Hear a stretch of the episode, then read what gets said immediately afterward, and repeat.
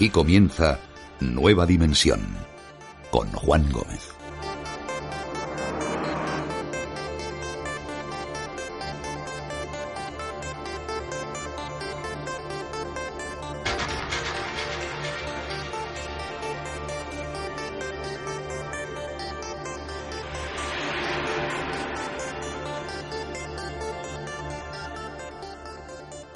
Hola a todos. Me gustaría comenzar el programa de esta noche informando de algo que merece la pena y que nos ha costado más de tres años conseguir. Tras un largo periodo de investigación y de insistencia, hemos conseguido algo que a día de hoy creo que ningún medio de comunicación ha realizado en España. Veréis, os pongo en antecedentes. En marzo de 1997, 39 personas se suicidaron en San Diego, en California, en Estados Unidos, en un ritual dentro del marco de una secta llamada Heaven's Gate. Las imágenes de sus cuerpos causaron un gran impacto a nivel mundial, salió en las noticias de medio mundo. Bien, pues, tras tres años, en Nueva Dimensión hemos localizado y hemos podido hablar con dos de los miembros originales de esa secta y que a día de hoy permanecen activos. Que sepamos, solo otro medio, un canal de noticias australiano, consiguió el año pasado una entrevista breve con estos dos miembros de la llamada Puerta del Cielo. Nos ha costado más de tres años, pero lo hemos conseguido. Lo que nos han contado de aquel suicidio, de por qué lo hicieron, cuáles son sus creencias o si estarían dispuestos a repetirlo, es sencillamente alucinante. Sus respuestas, la historia de esta investigación y la entrevista final lo que nos transmitieron, lo tenéis en Nueva Dimensión Premium, un contenido creo que único en nuestro país en una labor de tres años de trabajo, un contenido exclusivo para aquellos que nos apoyáis y que merece la pena que conozcáis en profundidad. Así que gracias de antemano a todos los que decidís disfrutar del programa Premium de Nueva Dimensión con un contenido creo que único en España.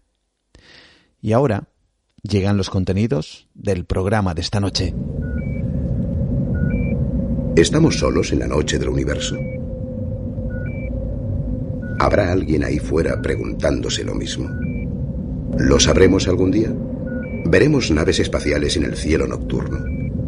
¿Se dirigen ya esas naves hacia el planeta Tierra? Cuando recobré el sentido, estaba tendido sobre una superficie plana, con esos seres a mi alrededor. Te despiertas en medio de la noche y ves unos seres y unas luces que se mueven. Sientes que te desplazas, pero no puedes moverte. No puedes gritar por mucho que lo intentes. Da mucho miedo. Es una experiencia espeluznante. Por algún motivo, nunca quedan pruebas tangibles del aterrizaje de un hombre. Se trata de una afirmación increíble que requiere pruebas muy contundentes.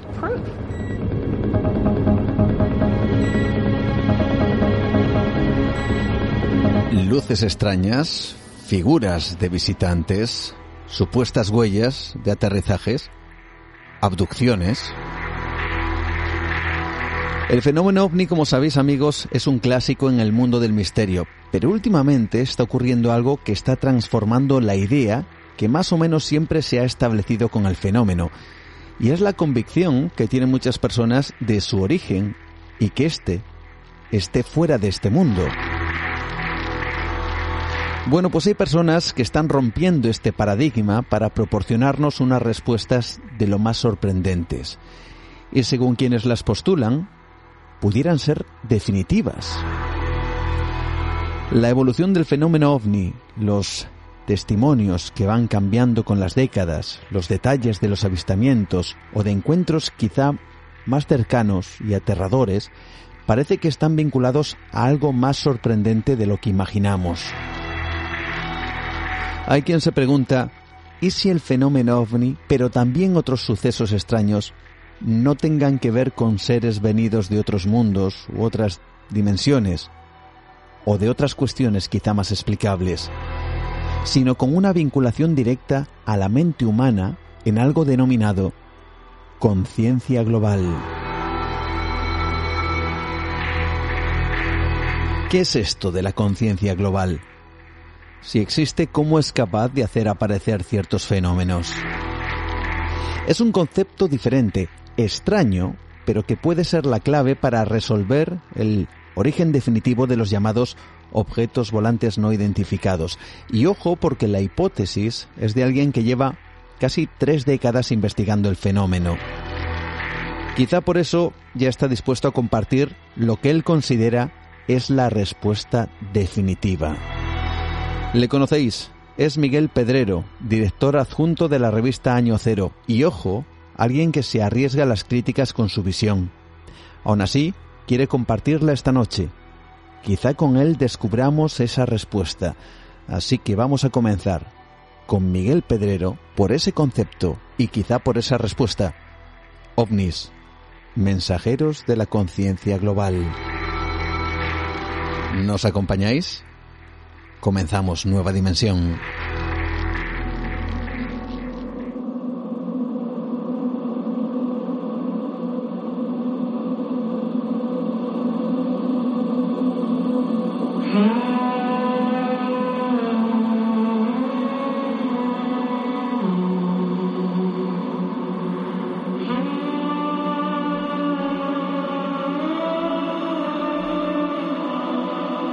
Quizá el fenómeno ovni sea de los más claros e incuestionables en el mundo del misterio. Los testimonios, las pruebas, los documentos desclasificados por diversos gobiernos, las declaraciones oficiales por parte de servicios de inteligencia, la multitud de testigos. Desde luego parece incuestionable que el fenómeno existe, pero siempre se ha especulado sobre su naturaleza. ¿Cuál es su origen? Por qué se manifiestan en determinados lugares o a determinadas personas. ¿Cuál es su intencionalidad, si es que la tienen? Como sabéis, se ha especulado mucho en este sentido y puede que ahora estemos más cerca de la respuesta. ¿Y si este fenómeno es provocado, creado por una conciencia global en la que todos, de alguna forma, participamos? Sé que puede resultar complejo, extraño sin duda, pero este concepto de conciencia global para explicar el fenómeno ovni, así como otro tipo de fenomenología, puede ser la clave para dar algunas de las respuestas que durante mucho tiempo se llevan formulando. Miguel Pedrero le conocéis, es periodista, director adjunto de la revista Año Cero y un buscador incansable que durante cerca de 30 años ha investigado e investiga este fenómeno. Ahora tiene la certeza de haber hallado quizá una respuesta. OVNIS, mensajeros de la conciencia global, conclusiones que ha publicado recientemente en un nuevo libro de editorial Cidonia y que esta noche vamos a descubrir. Y lo descubrimos precisamente con él. Miguel Pedrero, muy buenas noches, ¿qué tal? ¿Cómo estás?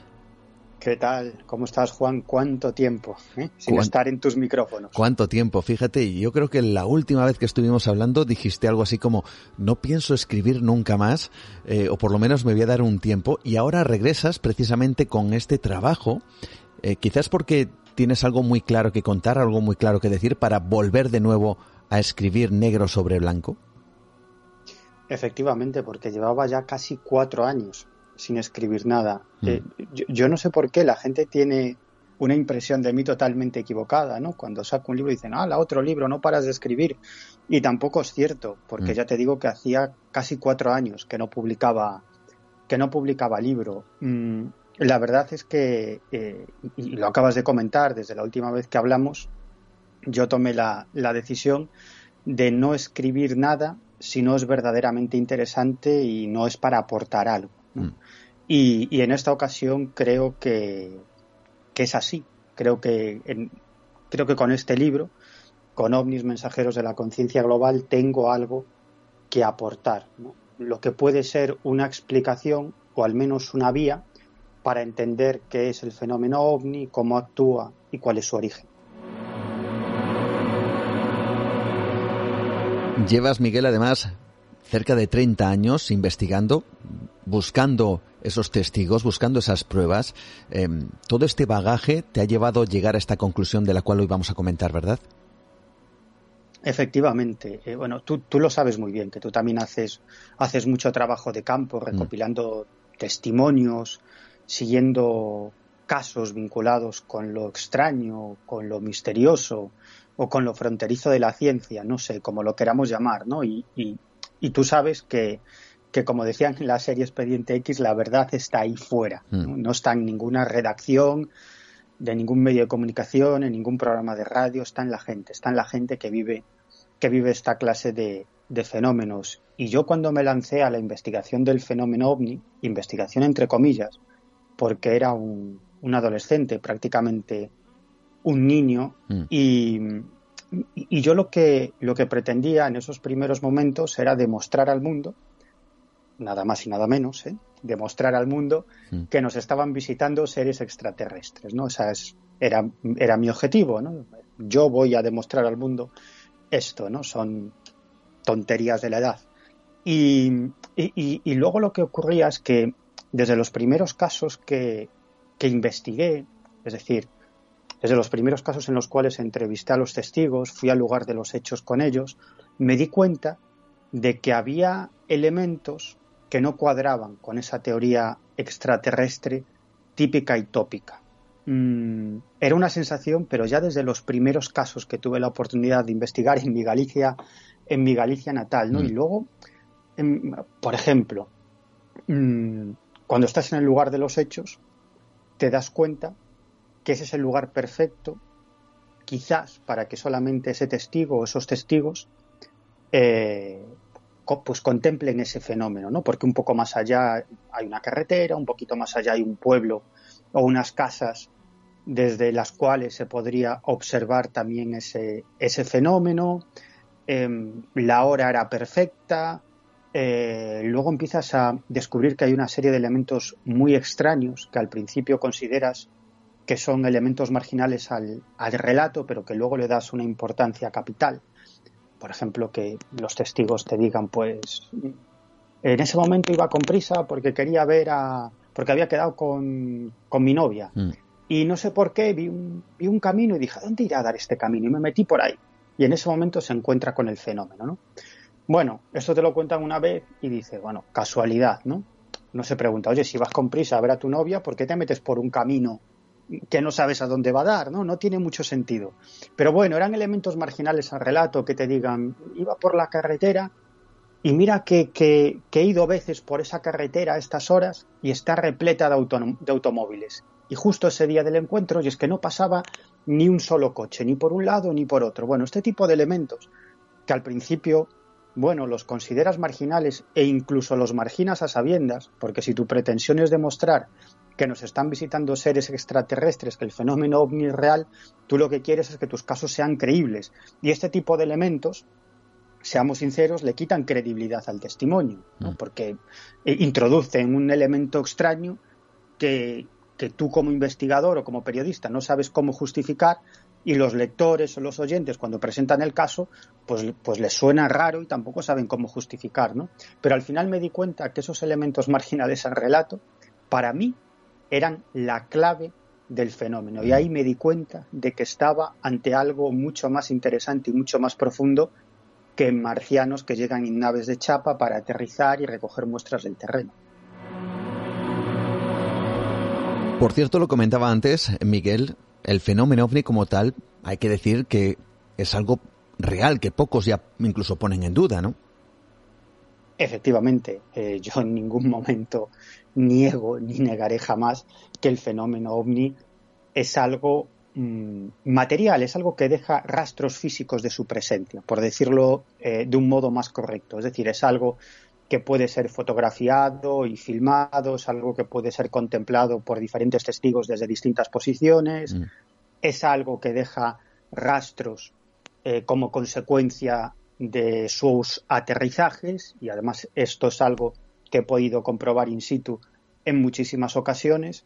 Es decir, que obviamente el fenómeno genera efectos físicos y tiene toda la apariencia de ser algo material. Pero a la vez que es algo material, es eh, un fenómeno que interactúa claramente con la conciencia de los testigos. ¿no? Mm. Y, y- y- esto es algo tremendamente interesante, ¿no? Porque eh, eh, decía José Antonio Caravaca, el que para mí es uno de los grandes ufólogos, eh, no de España, sino del mundo y de la actualidad, ¿no? Mm.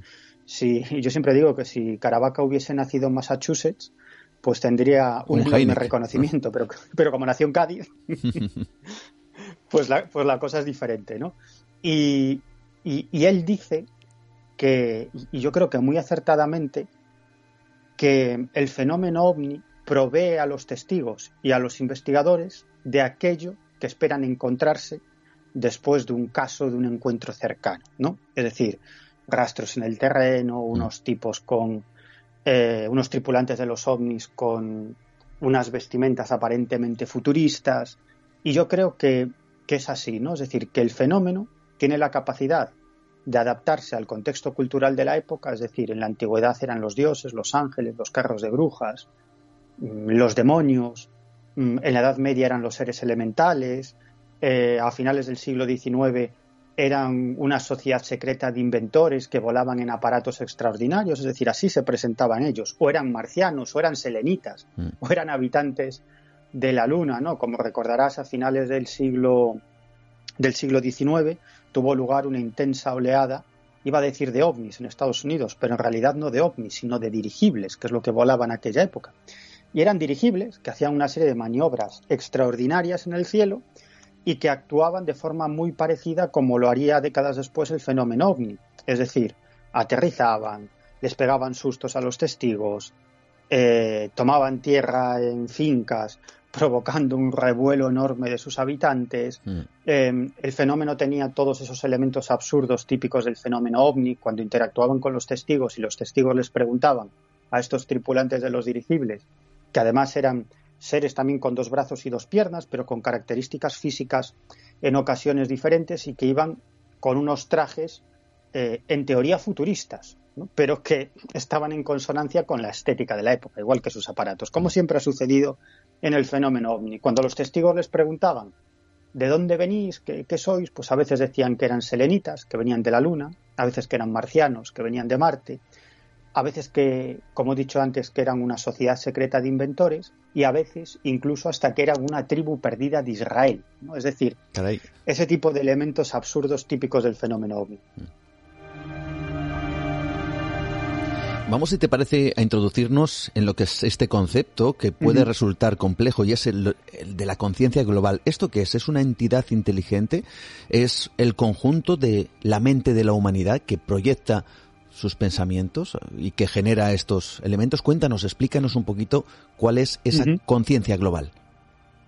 Mira, es, es, algo así. Yo eh, empecé a, ahondar en el origen del fenómeno ovni y a darme cuenta que estaba ante algo mucho más fascinante, trascendente y que tiene mucho más que ver con nosotros mm.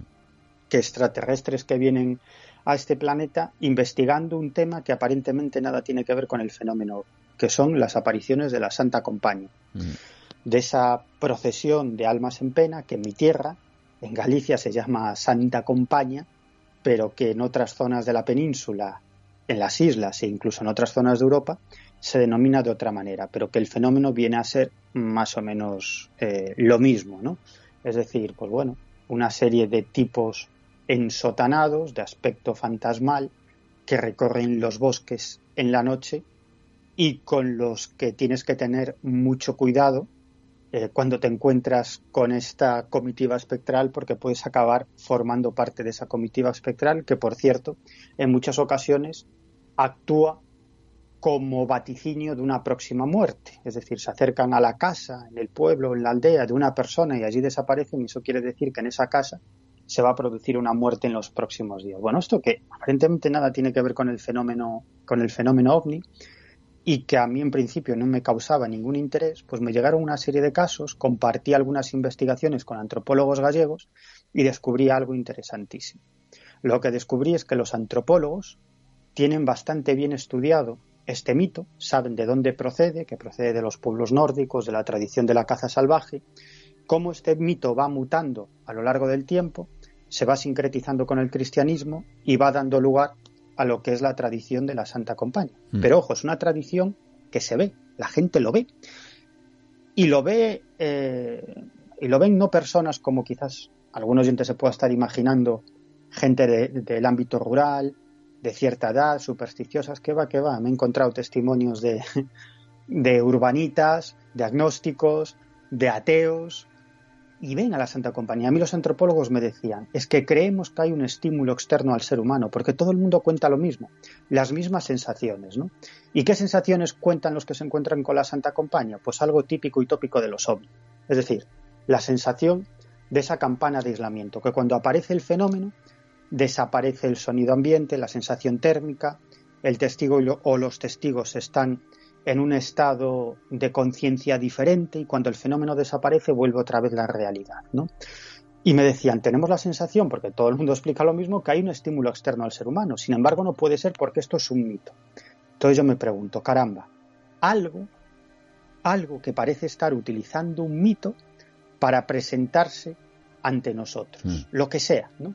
Y cuando empiezo a estudiar la génesis del fenómeno ovni, me doy cuenta que el fenómeno ovni también es un mito es un mito que primero aparece en la ciencia ficción, se extiende en la cultura popular y luego ese mito empieza a presentarse a partir del año 47 en prácticamente todo el, mundo. Es decir, es un mito que se hace realidad, exactamente igual que la Santa Compañía. Y aquí dije, uy, aquí hay algo interesante, porque desde este punto de vista se puede justificar también las apariciones de las damas blancas, las apariciones de los seres elementales, las apariciones de toda una serie de fenómenos extraños, ¿no? que actúan de la misma manera, pero que utilizan diferentes ropajes, diferentes disfraces. ¿no? Y a partir de ahí es cuando, cuando empiezo a introducirme en esta cuestión y llego a la conclusión de que todo esto tiene muchísimo que ver con nosotros. Y ese nosotros es la conciencia global que si quieres ahora entramos.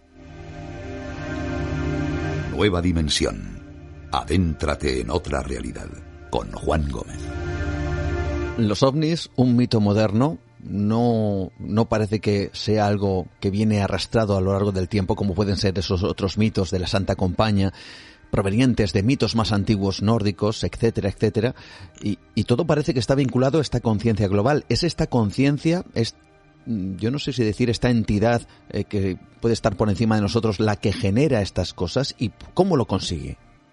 Claro, esto es algo tremendamente profundo, ¿no? Porque eh, yo, eh, siendo un adolescente, cuando empecé a, investigar en la medida de mis posibilidades esto del fenómeno ovni, leí un libro que se titula Sobre cosas que se ven en el cielo, cuyo autor es Carl Gustav Jung, una mm. de las mentes más brillantes del siglo XX. Y él eh, atribuía, fíjate, en el año 55, publicó este libro. Es decir, la era moderna de los ovnis empieza en 1947 y en 1955 Gustav Jung publica este libro sobre el fenómeno ovni. Y él decía que el fenómeno ovni era una especie de mandala y él lo vinculaba al inconsciente colectivo. Y yo cuando leí aquel libro mm, dije, bueno, mm, lo terminé porque había que terminarlo. Hmm. Porque yo soy, yo soy muy cabezón, si empiezo algo lo tengo que terminar. Pero, en primer lugar, la mayoría de, las cosas que, leía no los entendía y llegué a la conclusión de que no tenía ni la más remota idea del fenómeno ovni. Ese señor yo pensaba que se dedica a la psicología o la psiquiatría y que se olvide del fenómeno ovni, ¿no? Claro, décadas después me di cuenta que el idiota no era Gustav Jung, el idiota era el adolescente que estaba leyendo a Gustav Jung, o sea, yo, ¿no? Y que, y que ese libro ya ofrece una serie de pistas fascinantes. Lo que Gustav Jung llamaba inconsciente colectivo es lo que ahora otros científicos e investigadores denominan conciencia global, porque en aquella época, en el 55, nos habían desarrollado una serie de experimentos y descubrimientos que apuntan a esa conciencia global que vendría a ser más o menos lo mismo que el inconsciente colectivo. Ojo, porque Jung cuando habla de inconsciente colectivo no habla de algo de la psicología de la gente, sino que se está refiriendo a algo que vendría a ser, por decirlo de algún modo, la suma de las conciencias de todas las entidades conscientes del planeta mm. y, que a la vez tendría entidad por sí misma. Y esto es un poco lo que es la conciencia global. Esto me lo explicaba un físico, me decía, olvídate, no le des vueltas, ¿no? Estaba, estaba entrevistándolos, se llama Amit Goswami, ¿no? que es un físico bastante conocido, que ha escrito una serie de libros, algunos que han generado mucha polémica. Y yo lo estaba volviendo un poco loco a Goswami con toda una serie de preguntas y el hombre tenía ya ganas de terminar, estaba con su Coca-Cola y estaba harto de que yo le hiciera preguntas y en un momento determinado me dijo, mira, olvídate. Dice, mira, solo hay una conciencia, es la conciencia global. Lo que pasa es que tú, como eres una entidad individual, tienes la sensación de que eres una conciencia individual, pero no lo eres. Tú, lo que es lo, lo, que eres tú, en este caso Miguel Pedrero, mm. O cualquiera de los que de los que nos están oyendo, él me decía, somos un compendio de circunstancias, somos un compendio de nuestra genética, de nuestra estructura física, de nuestras experiencias y del modo de conectarnos con esa conciencia global, de esa conexión entre nuestro físico y esa conciencia global. ¿Qué es esa conciencia global? Bueno, pues en realidad nuestra conciencia, porque todos estaríamos conectados a esa conciencia global y a la vez formaríamos parte esa conciencia global. Y esto tiene implicaciones muy trascendentes porque implica, supone, que si eso es así, cuando el cuerpo físico deje de funcionar, es decir, cuando fallezcamos, de algún modo eh, continuaremos viviendo eh, dentro de esa conciencia global. ¿no? Nos fundiremos de nuevo en esa conciencia global y de algún modo seguiremos existiendo. ¿no? Y en ese diálogo constante entre nosotros y esa conciencia global, que es un diálogo muy complicado, en el que hay casualidades imposibles, o sea, sincronicidades, hay inspiraciones, hay ideas que nos vienen a la mente, también está la cuestión de los mitos, que tiene que ver con la psicología profunda. Mitos que en muchas ocasiones se pueden hacer realidad, quizás por una razón muy concreta que en la que si quieres entramos antes, entramos después, pero para mí esta cuestión del fenómeno ovni yo la pongo, fíjate, al mismo nivel que una sincronicidad, una experiencia mística, un mm. estado alterado de conciencia o una intuición que te llega de repente. Es una parte más, un elemento más de ese diálogo constante entre cada uno de nosotros y esa conciencia global.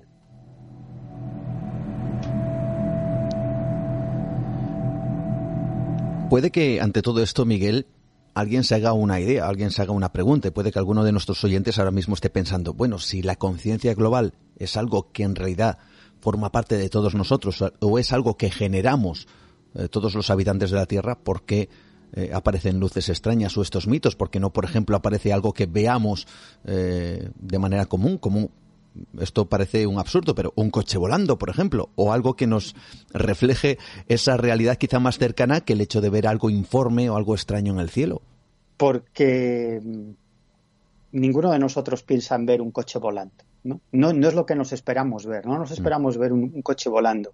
Desde el principio de los tiempos, y esto tú lo sabes, lo sabes muy mm. bien, ¿eh? que, que, has, que has escrito un libro, además que he leído hace, hace poquito, Las cuevas y sus misterios, y es un libro en el, en el que hablas de, de lo que son de los principios de nuestras creencias en el más allá, de nuestras creencias más ancestrales. Mm.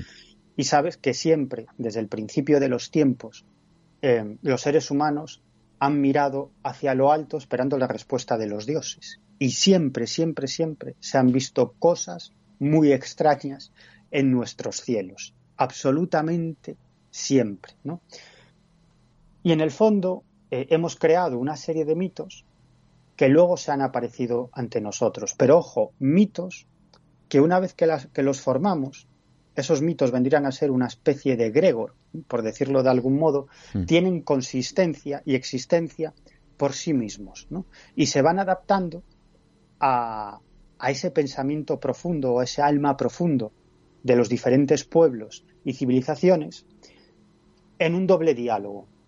Por un lado, nuestras creencias van mutando y vamos cambiando, digamos, esos fenómenos que se aparecen ante nosotros, y por otro lado, la aparición de esos fenómenos lo que genera también es un cambio en nosotros. ¿no? En el fondo, como decía antes, para mí, todos estos fenómenos no son más que un diálogo constante entre nosotros y esa conciencia global. Mm. Que esa conciencia global la podemos denominar también inconsciente colectivo, lo podemos denominar inteligencia creadora o inteligencia cósmica, incluso algunas personas que, tengan creencias religiosas, pues podrían hablar directamente de Dios. En el fondo estamos hablando del orden del universo, ¿no? Y para mí esto es lo verdaderamente trascendente de estos fenómenos. Si no, ¿qué sentido tiene que se aparezca la Santa Compañía, las hadas, los elfos? Bueno, esto es algo que además tú, tú conoces de, sobra, que has mm. estado en Islandia investigando el tema de las apariciones de los seres elementales. Y tú sabes muy bien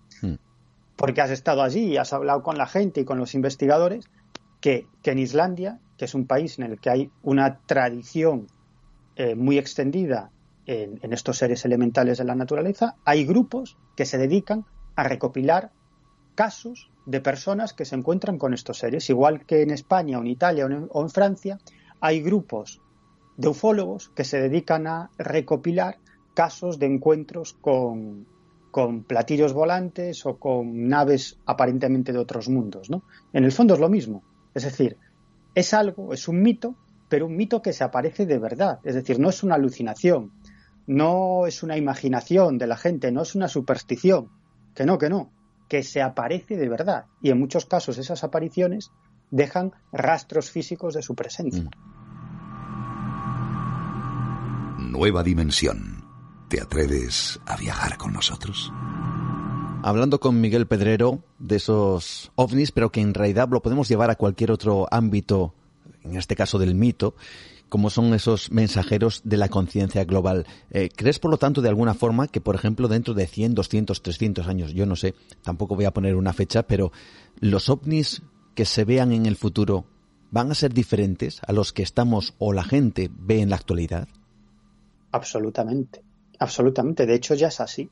De hecho, ya es así. Fíjate, eh, cuando empieza la era moderna del fenómeno ovni, a partir de los finales de los 40, pero sobre todo a principios de los 50, cuando tienen lugar ya esos encuentros, encuentros cercanos, em, los tripulantes de los ovnis pues dicen que vienen de Marte o de Júpiter, porque en el año 50 Marte y Júpiter quedaban muy lejos.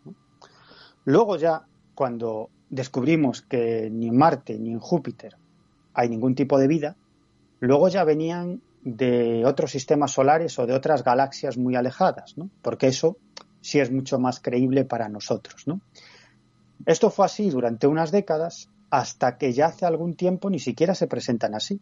Ya no se presentan como eh, seres que vienen de otras galaxias, como extraterrestres que vienen de otras galaxias a visitarnos, sino que se presentan como viajeros del tiempo o incluso inteligencias de universos paralelos o de otras dimensiones. ¿Por qué?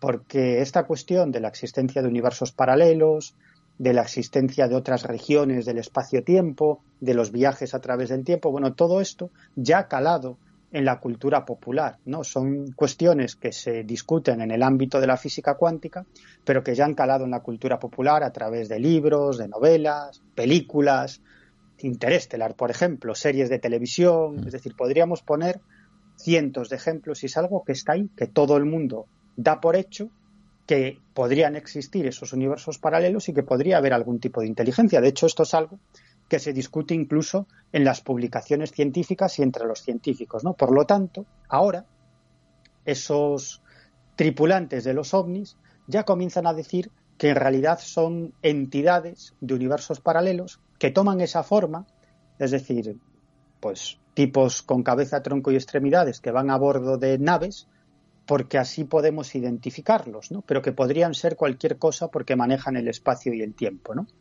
Y en el fondo, en el fondo, lo que está haciendo el fenómeno, de nuevo, otra vez, es adaptarse al contexto cultural de la época para mostrarse ante nosotros de un modo que reconozcamos ese fenómeno. Pero en el fondo estamos hablando exactamente de, de lo mismo, de las brujas, de los demonios, de los extraterrestres que venían de Marte y ahora, bueno, viajeros de universos paralelos, pero es lo mismo.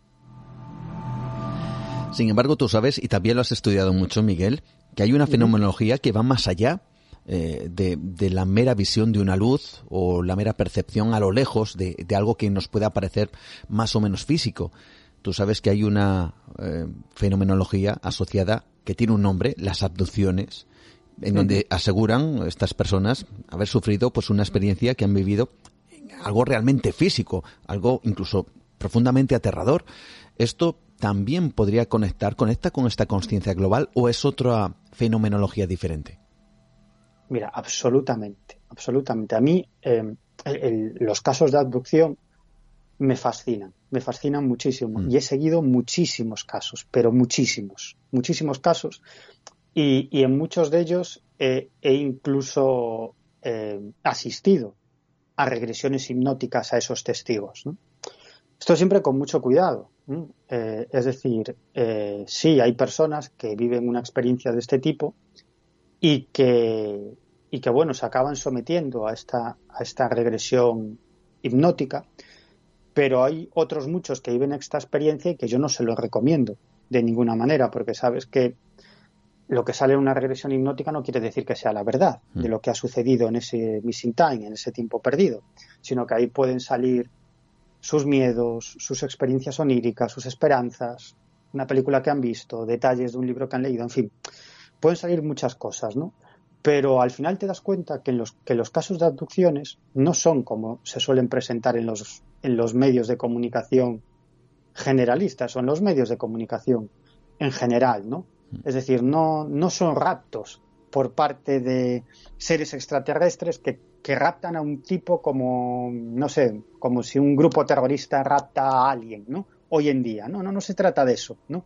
Sino que, que hay toda una serie de elementos vinculados con la psicología profunda del testigo. Y ese rapto no es un rapto en sí mismo, ¿no? Sino es más bien un periodo de tiempo perdido. Un periodo de tiempo perdido en donde esa persona experimenta una serie de sensaciones y, una serie de vivencias aparentemente en el interior de un ovni.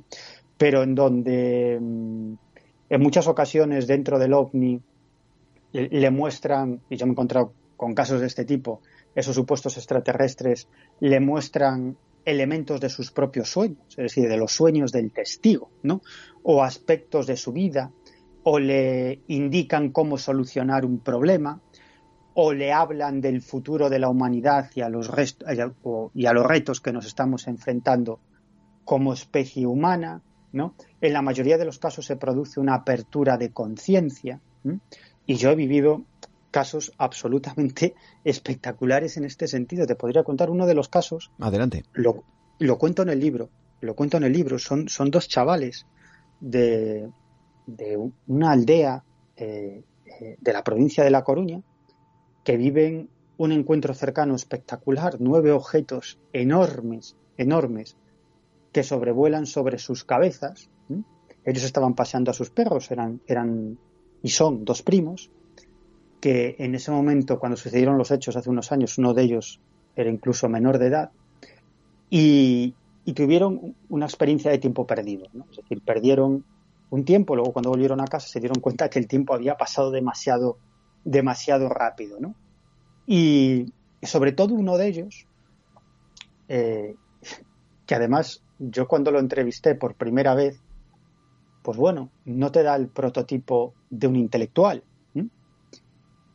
Mm. Y algunos meses después, cuando vuelvo a hablar con él, como quien no quiere la cosa, estamos hablando y me doy cuenta que me empieza a hablar de, filosofía, de psicología, de budismo no me pegaba ni me casaba absolutamente nada. Me empieza a decir que ha escrito varios cuadernos. Eh, y digo, pero dice, no. Y dice, es que a raíz de esa experiencia, me dice, no sé, se me despertó algo. Y me he empezado a interesar por el sentido de la vida. y me llegan como ideas.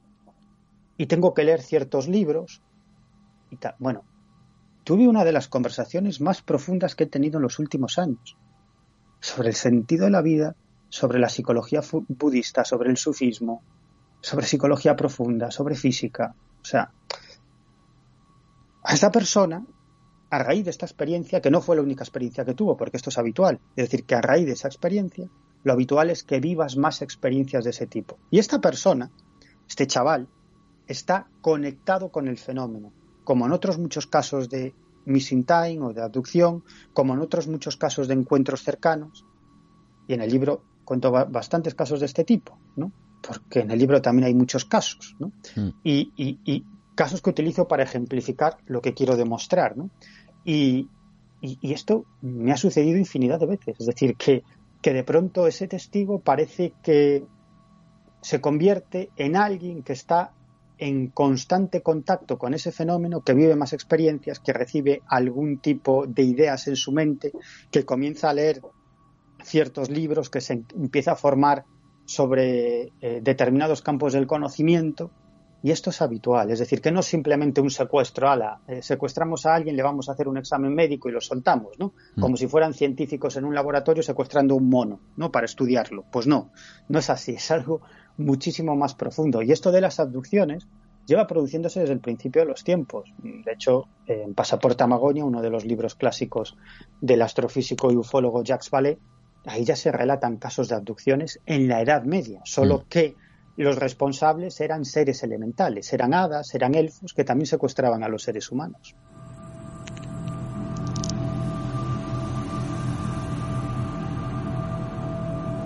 Hay mucha fenomenología al respecto, todo parece tener esa conexión con la conciencia global.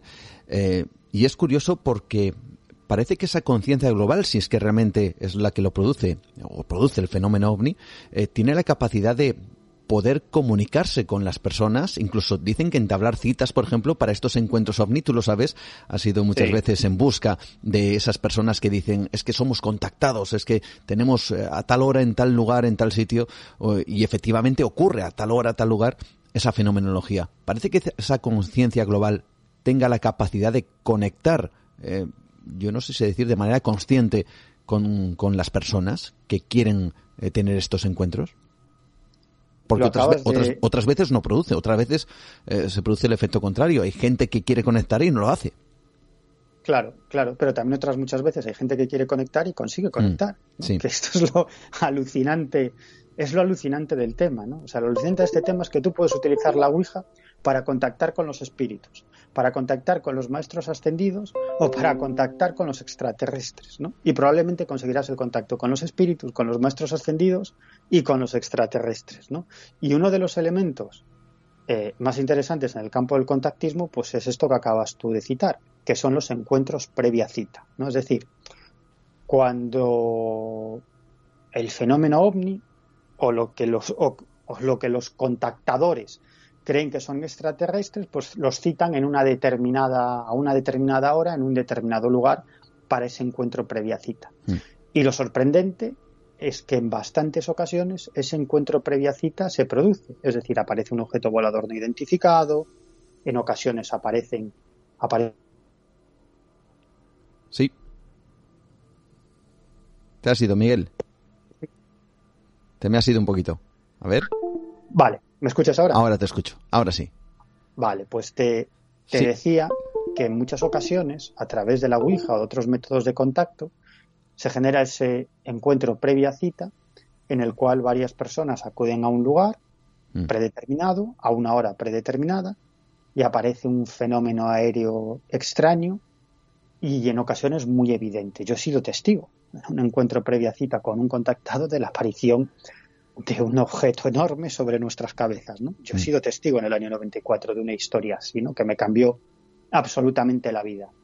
Yo creo que, bueno, a todos los que estábamos allí, en cierto modo, esa noche nos cambió la vida. ¿no? Y, y claro, eh, yo recuerdo que después de esa experiencia, que fue bastante brutal, mm. eh, eh, por eso yo sé bastante bien lo que sienten los testigos ¿no? de este tipo de, de fenómenos, pues nos preguntábamos por qué ha pasado esto, ¿no? ¿Qué interés pueden tener unos extraterrestres en tres chavales y un señor que dice que es un contactado y contacta con ellos, ¿no? O sea, ¿cuál es el interés? ¿Para qué tanto esfuerzo para mostrarse ante tres chavales de la ciudad de La Coruña? Es decir, no, no, no tiene mucho sentido, ¿no? Pensamos eh, sobre eso durante bastante tiempo y decimos, ¿qué es lo que ocurre? Hay momentos en los que dices, pues bueno, quizás se han mostrado porque porque quieren encaminarnos hacia algún lugar y en cierto modo te llegas a sentir un elegido, ¿no? Esto es algo que también les pasa a, muchísimos testigos de ovnis. Bueno, luego mm. te das cuenta que no eres un elegido de nada, que son millones y millones y millones y millones los casos de encuentros cercanos con ovnis y el tuyo es uno más. Pero em, luego el siguiente planteamiento que yo me hago y, que, que yo creo que es por lo que me interesa el fenómeno del contactismo y esta cuestión de los encuentros previa cita es la siguiente. Si hay algo, sea lo que sea, no vamos a entrar si es la conciencia global o lo que sea, ¿no? Pero si hay algo que tiene la capacidad de interactuar con la mente de un grupo de personas para indicarles que se encuentren en un determinado lugar a una determinada hora y aparece algo, bueno, pues esa inteligencia, lo que sea que es capaz de interactuar con tu mente y la de otras personas para que vayáis a un sitio a ver algo, pues es capaz de interactuar no solo con tu mente, sino con la mente de cualquier persona del mundo, incluso es capaz de interactuar mm. con las mentes de millones de personas a la vez, de un país entero, de un continente entero, para generar cambios en la mente o en la conciencia de esas personas y lo que es más terrible, no dejar rastros de esa manipulación o de esa interacción. Es decir, si hay un solo caso de encuentro cercano que es verdad, agárrate, porque la historia no es como nos la han contado. Mm. Hay algo que puede estar interactuando en nuestra mente y generando cambios sociales. Nueva dimensión. Esa casi es eh, la siguiente pregunta. ¿Cuál es el objetivo de esa conciencia global? Eh, que al fin y al cabo somos nosotros. Es un poco contradictorio porque eh, le estamos dando vida con nuestra mente a lo que luego parece tener una conciencia propia. ¿Cuál sería el objetivo de esas manifestaciones? Porque parece, parece evidente, parece claro, tú lo has dicho, tres chavales no tiene mucho sentido y sobre todo cuando todos conocemos que ha habido mensajes que aparentemente estos seres o estas apariciones han dado a las personas que allí se han manifestado, pero no son nunca mensajes, vamos a decir, trascendentales, que, cambien o que transformen. ¿Cuál podría ser la finalidad de esta aparición?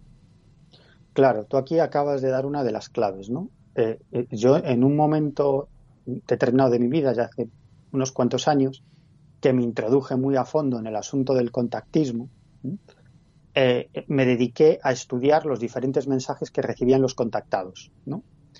Y la conclusión es que era un absoluto galimatías y a lo único que me llevaba a estudiar esos mensajes era acabar tirándome por la ventana fruto de mi desesperación. Eh, eh, entonces, lo acabas de decir, uno llega a la conclusión de que el mensaje, en el fondo, es lo que menos importa y los mensajes son en la mayoría de los casos, o en todos los casos, absolutas obviedades. Es decir, nos están diciendo algo que ya sabemos. Tú lo has dicho, ¿no? Nunca nos, han ofrecido un mensaje que resuelva una fórmula matemática, ¿no? O un problema, ¿no? Al que se enfrenta la, humanidad. Siempre nos dicen, bueno, estáis destruyendo el planeta. Tenéis que, que vivir de otra manera. Mm, sois eh, em, seres destructivos, os matáis entre vosotros, hay que practicar el amor, la paz, ya, ya, pero si eso ya lo sabemos, ¿no? Pero ¿cómo? ¿De qué manera? ¿no? Eso es lo que nunca dicen, ¿eh? es decir, nos vienen a decir algo que ya es obvio, nos ponen delante de, nuestras narices eh, una serie de elementos que son eh, los grandes problemas, los grandes obstáculos a los que estamos haciendo frente o a los que vamos a tener que hacer frente. De hecho, Hoy en día, en la mayoría de los casos de contacto, los mensajes tienen que ver con, cuestiones ecológicas, con el apocalipsis ecológico que vamos a vivir si no cambiamos drásticamente nuestro modo de vida y cambia nuestra estructura social, nuestra estructura política y nuestra estructura económica, industrial. Mm. Y, y, eso lo vamos a tener que hacer sí o sí, o en cuestión de un par de décadas o menos, esto, esto va a ser un absoluto infierno, este planeta. Bueno, eso está ahí, ¿no? Como en los años 50 y 60 los mensajes eran sobre el peligro de la autodestrucción nuclear mutua entre la Unión Soviética y los Estados Unidos, el peligro de los ensayos nucleares, en fin, que nos ponen delante de nuestros ojos algo que ya sabemos. Yo siempre digo que el fenómeno ovni actúa como las experiencias oníricas, como los sueños, ¿no? Yo desde hace algún tiempo me estoy dedicando a, analizar mis sueños, ¿no? Mm. Y es interesantísimo, ¿no? Porque eh, los sueños te ponen delante de tus narices eh, tus miedos, eh, cuestiones o problemas que te afectan a, tu vida diaria y te los ponen delante de tus narices e incluso en muchas ocasiones te ponen la solución, pero solución que tú ya sabes, que tú ya la tienes dentro, pero que no la quieres ver, ¿no? Porque, bueno, a lo mejor solucionar un problema supondría un cambio drástico en tu vida y no tienes la valentía para hacerlo, ¿no? Mm. Pero siempre los sueños te hablan no de forma clara, sino utilizando el símbolo. Los sueños te hablan de forma simbólica. ¿no? Para mí los sueños es otra parte más de ese contacto entre nosotros y esa conciencia global o ese inconsciente colectivo. Y los mensajes vienen a través de metáforas, a través del símbolo, exactamente igual que en el fenómeno ovni. Decir, vienen a través de las metáforas, a través del símbolo. Poco importa si te presenta la dama blanca, eh, los extraterrestres, o unos seres elementales. ¿no? El mensaje no tiene tanto que ver ni con la forma de la experiencia ni con el mensaje, sino que la importancia es lo que ese fenómeno genera en tu mente. en tu conciencia, que en muchas ocasiones lo que genera es una apertura de conciencia. ¿no? Mm. Por eso en muchos casos, cuando estudiamos los casos de encuentros cercanos, y esto es algo que descubrió José Antonio Caravaca con su teoría de la distorsión, nos damos cuenta que eh, si deconstruimos esa escena que nos relata el testigo, nos encontramos que hay muchos elementos que son muy propios de él, de su psicología profunda. ¿no? Es como si el fenómeno o la inteligencia que origina el fenómeno tuviera, tuviera la capacidad de absorber tu inconsciente profundo, de construirlo o distorsionarlo y mm. proyectarlo ante ti. ¿no? Por eso si estudiamos la psicología profunda del testigo de los testigos y la escena que nos relatan, pues encontraremos en esa escena elementos muy propios de esa persona o de esas personas. ¿no? Y quizás esa es la finalidad, aunque no creo que podamos hablar de finalidad como tal, ¿no? sino que para mí no hay exactamente finalidad, sino que el fenómeno ovni y otra serie de fenómenos y nuestros sueños y nuestras experiencias místicas y las sincronicidades son parte más de ese diálogo constante entre nosotros y esa conciencia global. Mm. Y ahora prácticamente para terminar, Miguel, si tenemos claro que eh, la fenomenología, ya no solo eh, de los no identificados, sino de otro tipo de elementos que hemos estado hablando, la Santa Compañía, los elfos, los antiguos duendes, esas criaturas que aparecen y que surgen y que aparecen en los mitos, eh, teniendo claro más o menos que todo esto lo provoca una conciencia global, ya tenemos el origen, alguien quizá diría que ya no tiene sentido investigar más casos, ir detrás de los testigos, ir haciendo anotaciones o dibujos de lo que han visto. ¿Tú qué opinas? Es una muy buena pregunta. Una muy buena pregunta. Bueno, a ver, te, contestaría de dos maneras. Mm. Em, en primer lugar, a aquellos que nos fascina eh, seguir este tipo de casos, lo seguiremos haciendo. Yo lo seguiré haciendo y lo sigo haciendo, ¿no? Porque eh, precisamente eh, mi intención al investigar los casos no es solo investigar los casos como tal, que también, porque es muy divertido y es algo que, que, me llena muchísimo, ¿no? Es decir, cada vez me divierte más mm. investigar un caso, ¿no? Porque conoces a una persona, conoces una experiencia y cada caso es diferente y te da una pista sobre, sobre mm, cuál podría ser el origen de este fenómeno. ¿no? Por lo tanto, si queremos seguir ahondando y comprendiendo el fenómeno, tenemos que seguir investigando casos. De hecho, en mi caso, si yo no me hubiese dedicado a investigar casos, mm. nunca hubiera llegado a esta conclusión. Porque eh, solo empiezas a comprender el fenómeno no cuando lees, que también, no cuando te documentas, que también, sino que sobre todo cuando escuchas a los protagonistas de estos casos e investigas un caso de verdad. Entonces, sí puedes tener las piezas adecuadas para llegar a algún tipo de conclusión. Es decir, que yo creo que tenemos que seguir haciéndolo, tenemos que seguir investigando casos porque si queremos armar una teoría, esa teoría tiene que estar basada en esos casos, ¿no? O sea, es decir, que por un lado es algo interesante, es algo divertido y por otro lado es algo necesario, importante para seguir ahondando en, este tipo de, fenómenos, ¿no? Por lo cual, por lo tanto, yo creo que, que es absolutamente esencial investigar de casos y además que te voy a contar porque es enormemente divertido. Mm, claro que sí, y además enormemente liberador, hay que decirlo, para esos testigos que están deseando contar aquello que han visto y que no le dan explicación. Y muchas veces encontrarse con el investigador les libera de alguna forma esa ansiedad de, de ver algo extraño, extraordinario y que muchas veces les ha causado un verdadero temor. Casi casi también se sirve como terapia el poder explicar a alguien que has visto algo extraño.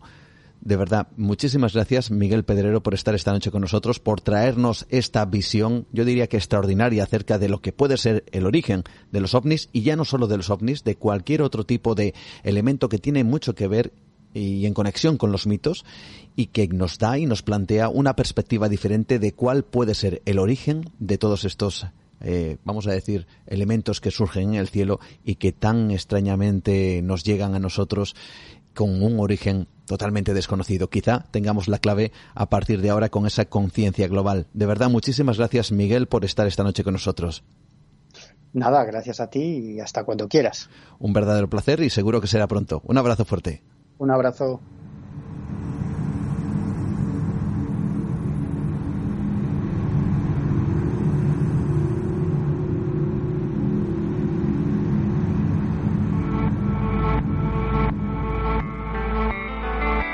Lo decía al principio, amigos. Quizá el fenómeno ovni se ha asociado de manera muy arraigada a un origen extraterrestre.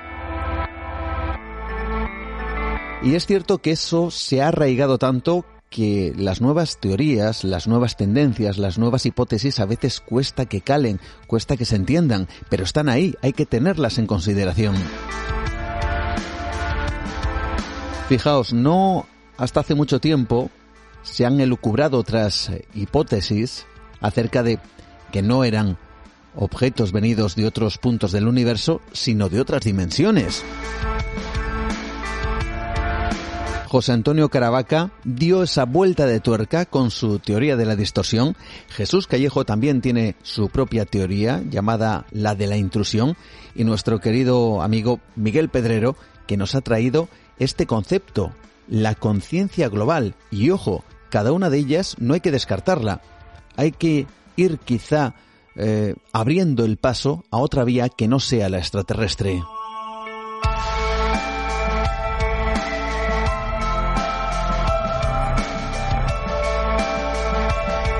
También, por cierto, estoy haciendo memoria. Hay quien afirma que los ovnis, esos objetos, esas eh, luces extrañas que aparecen, pues no son otra cosa sino que entidades vivas de la propia Tierra.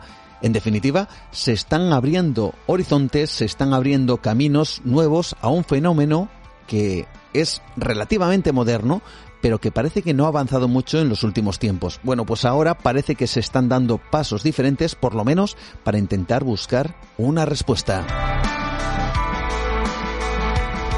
Así que, ¿qué os parece amigos la propuesta de Miguel Pedrero? Nos gustaría desde luego que nos lo contarais a través de nuestras vías de contacto en Facebook, en eh, Twitter, también por supuesto a través de nuestro podcast en ivox.com. Y también en Instagram, que estamos, eh, por supuesto, abiertos a través de las diferentes redes sociales. Y además también recordad nuestras vías, en esta ocasión telefónicas, WhatsApp 643 84 83 63 y a través de nuestro email, nueva.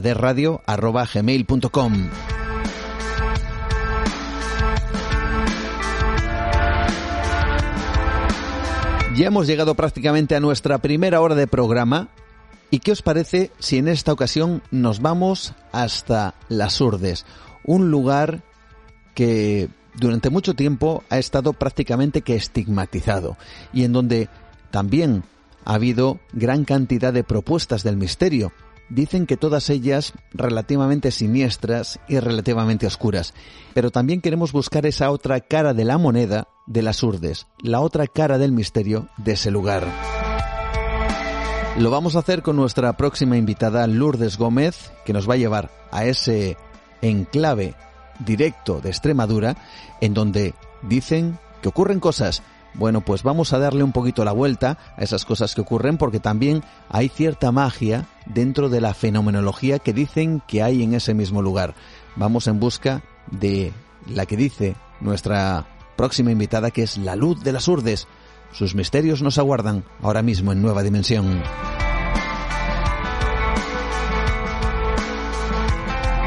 Existe mucho más de lo que nos cuentan. Una realidad oculta. Nueva Dimensión.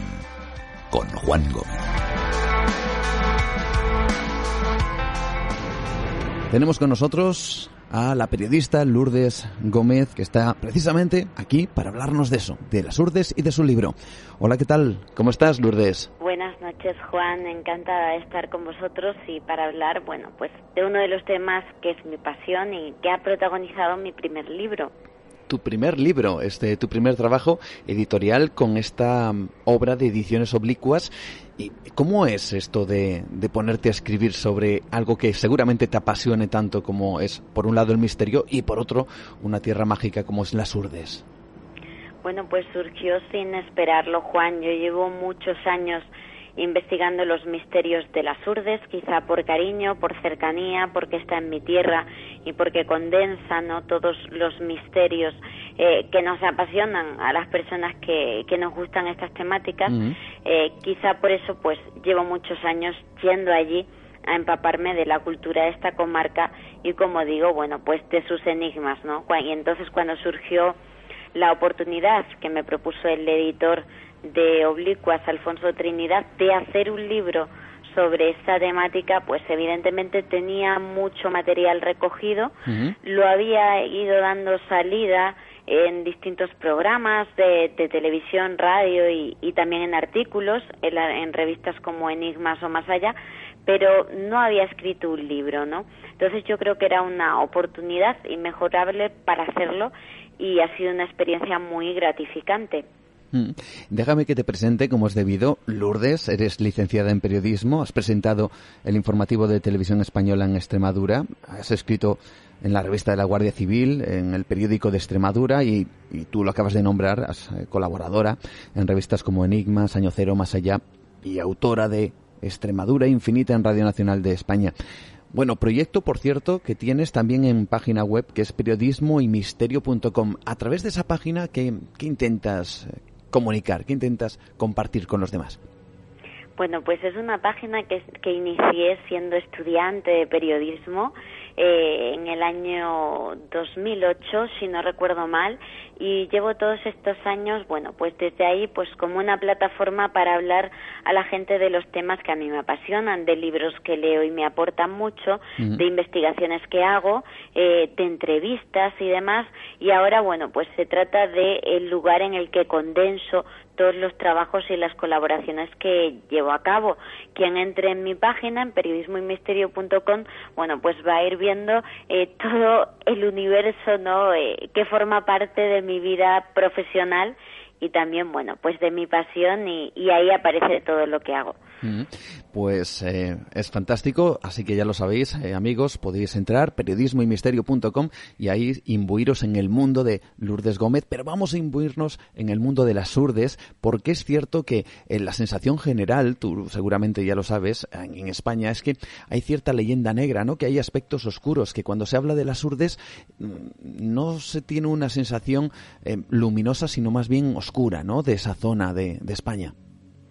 Pues tienes toda la razón, Juan, y además, bueno, aunque se dice que Luis Buñuel es el culpable con Tierra sin pan de que esto sea así, en realidad viene de muy antiguo y es lo primero que yo hago en, en el libro, ¿no? Aclarar cómo creo que surge la leyenda negra. Y todo esto comienza cuando las urdes aparecen en el mapa y esto ocurre en el siglo de oro de la mano de una obra de teatro de Lope de Vega, Las Batuecas del Duque de Alba. Mm. Precisamente este personaje de nuestra historia, el Duque de Alba, que era dueño de toda esa zona, Las Batuecas, intentó a través de esta obra de Lope de Vega bueno, pues eh, que todo el mundo supiera que él era, como digo, el dueño y el señor de estas tierras. Y ya en esa obra de teatro aparecen elementos como que las urdes, esta zona es una tierra plagada de demonios. Por lo tanto, la leyenda negra viene ya de antaño, ¿no? No surge en el siglo XX. Aunque si bien es cierto que evidentemente eh, las urdes Tierras sin Pan de Luis Buñuel mm. se convirtieron en una especie de Guernica audiovisual, ¿no? Eh, un documental que trató de denunciar los horrores de la guerra y el atraso que España tenía, que fue un, bueno, pues una tarea muy noble que Luis Buñuel quiso hacer, pero hay que tener en cuenta que debido a eso, pues se criminalizó mm. eh, a toda una comarca, eh, pues para el resto de los años venideros. Y si bien el trabajo, como digo, a nivel creativo fue muy bueno, hay que aclarar que no corresponde con la realidad, puesto que muchas de las escenas más terribles eh, de este trabajo audiovisual fueron preparadas por el propio equipo de rodaje. Tiempo después confesaron que, por ejemplo, ese burro que muere, eh, bueno, devorado por las abejas de unas colmenas que porta, o esa cabra que se despeña, eh, ellos confesaron que murieron mm, pues por pistolas del propio equipo para poder recrear esas escenas. Entonces, eh, yo creo que eso hay que aclararlo, hay que contarlo, porque si bien las Urdes ha sido una zona aislada y no digo que no haya sido una zona, bueno, pues pobre, comparada con otros puntos de España, lo que dicen los urdanos es que ellos nunca han tenido esa miseria mm. que aparece en el documental, que bueno, es una tierra ingrata, cuesta en esta zona sacar algo pues y que la agricultura de alguna manera eh, se dé bien en la comarca, pero nunca han tenido esa falta eh, de alimento, ese hambre que se retrata en el documental. Y de hecho, ya para terminar con esa parte, Juan, eh, Luis Buñuel decía incluso que la Surdes era un paraíso e intentó comprar eh, la casa, el espacio, que era además un antiguo convento, en el que se estuvo él hospedando durante el tiempo que duró el rodaje. O sea, que no era para él un paraíso maldito, era para él un paraíso terrenal del que incluso intentó, como digo, comprar un terreno. Además, Luis Buñuel no fue el único, vamos a decir, personaje más o menos conocido, incluso ilustres, que pasaron por esas tierras urdanas, ¿no? A conocer eh, las gentes y su cultura, ¿verdad? Pues claro que sí, hubo médicos, ¿no? Eh, como Gregorio Marañón, que se interesaron por esta comarca, por enfermedades que había allí, por esa falta de yodo en el agua, incluso, como ya sabéis, la famosa visita eh, del rey Alfonso XIII que estuvo por las urdes y que fue de hecho a raíz de estas investigadores de hispanistas como Maurice Legendre o, como digo, eh, de investigaciones médicas como la de Gregorio Marañón. Han sido muchos los personajes. Eh, en el libro también destaco eh, que Unamuno estuvo recorriendo las urdes y que de hecho pues allí encontró la inspiración para terminar algunas de sus obras más ilustres. Pues realmente interesante ese contexto histórico y, y dejamos aclarado ciertos puntos porque es cierto lo que comentaba, ¿no? Hay una sensación general de que eh, es una tierra oscura, una tierra sin pan, como decía Luis Buñuel. Pero vamos a los misterios, si te parece, Lourdes, que tratas en este libro, en esta obra de ediciones oblicuas. Y tú antes has, comentado acerca de, de Lope de Vega, esa obra de teatro, y esos demonios. ¿Existen de verdad esos demonios en las tierras urdanas? Bueno, pues yo tengo que decir que eh, si hacemos caso a los testimonios que allí he podido recoger, sí que existen estos extraños personajes que pululan por la comarca, ya que he recogido, eh, bueno, pues testimonios como el de Clementina, una anciana que me hablaba de un extraño encuentro que tuvo con dos seres muy altos que tenían una especie de cuernos eh, y que estaban asociados a la aparición además de una extraña luminaria aquellos días por lo tanto, sí que existen estos casos relacionados con lo extraño, no con esa connotación negativa que daba eh, pues Lope de Vega en su obra, ¿no? diciendo que los batuecos eran unos seres eh, que adoraban al demonios, esto no es así pero sí que es cierto que existen, bueno, pues como digo, esa mitología urbana con personajes tan extraños como ese e incluso esos ensotanados de los que también he, recogido casos en la comarca. Hay además una relación muy interesante entre la gente que vive allí, sobre todo me imagino que la gente más de más edad, con con, yo no sé si decir ciertos arquetipos de la muerte, ciertas cosas que se repiten. Tú acabas de nombrar los ensotanados, ¿no? Pero también hay como una especie de, mm, no sé si de recorrido de las ánimas o de personajes que aparecen cuando se va a producir una muerte, que anuncian desgracias. ¿Eso es así en las urdes? Es así, Juan. Existe un cortejo fúnebre que se llama la Genti di Muerti. Son eh, dos jinetes, hombre y mujer, que se aparecen a caballo y cuando surgen eh, eh, se relaciona con que va a haber una muerte, ¿no? Son anunciadores de tragedia.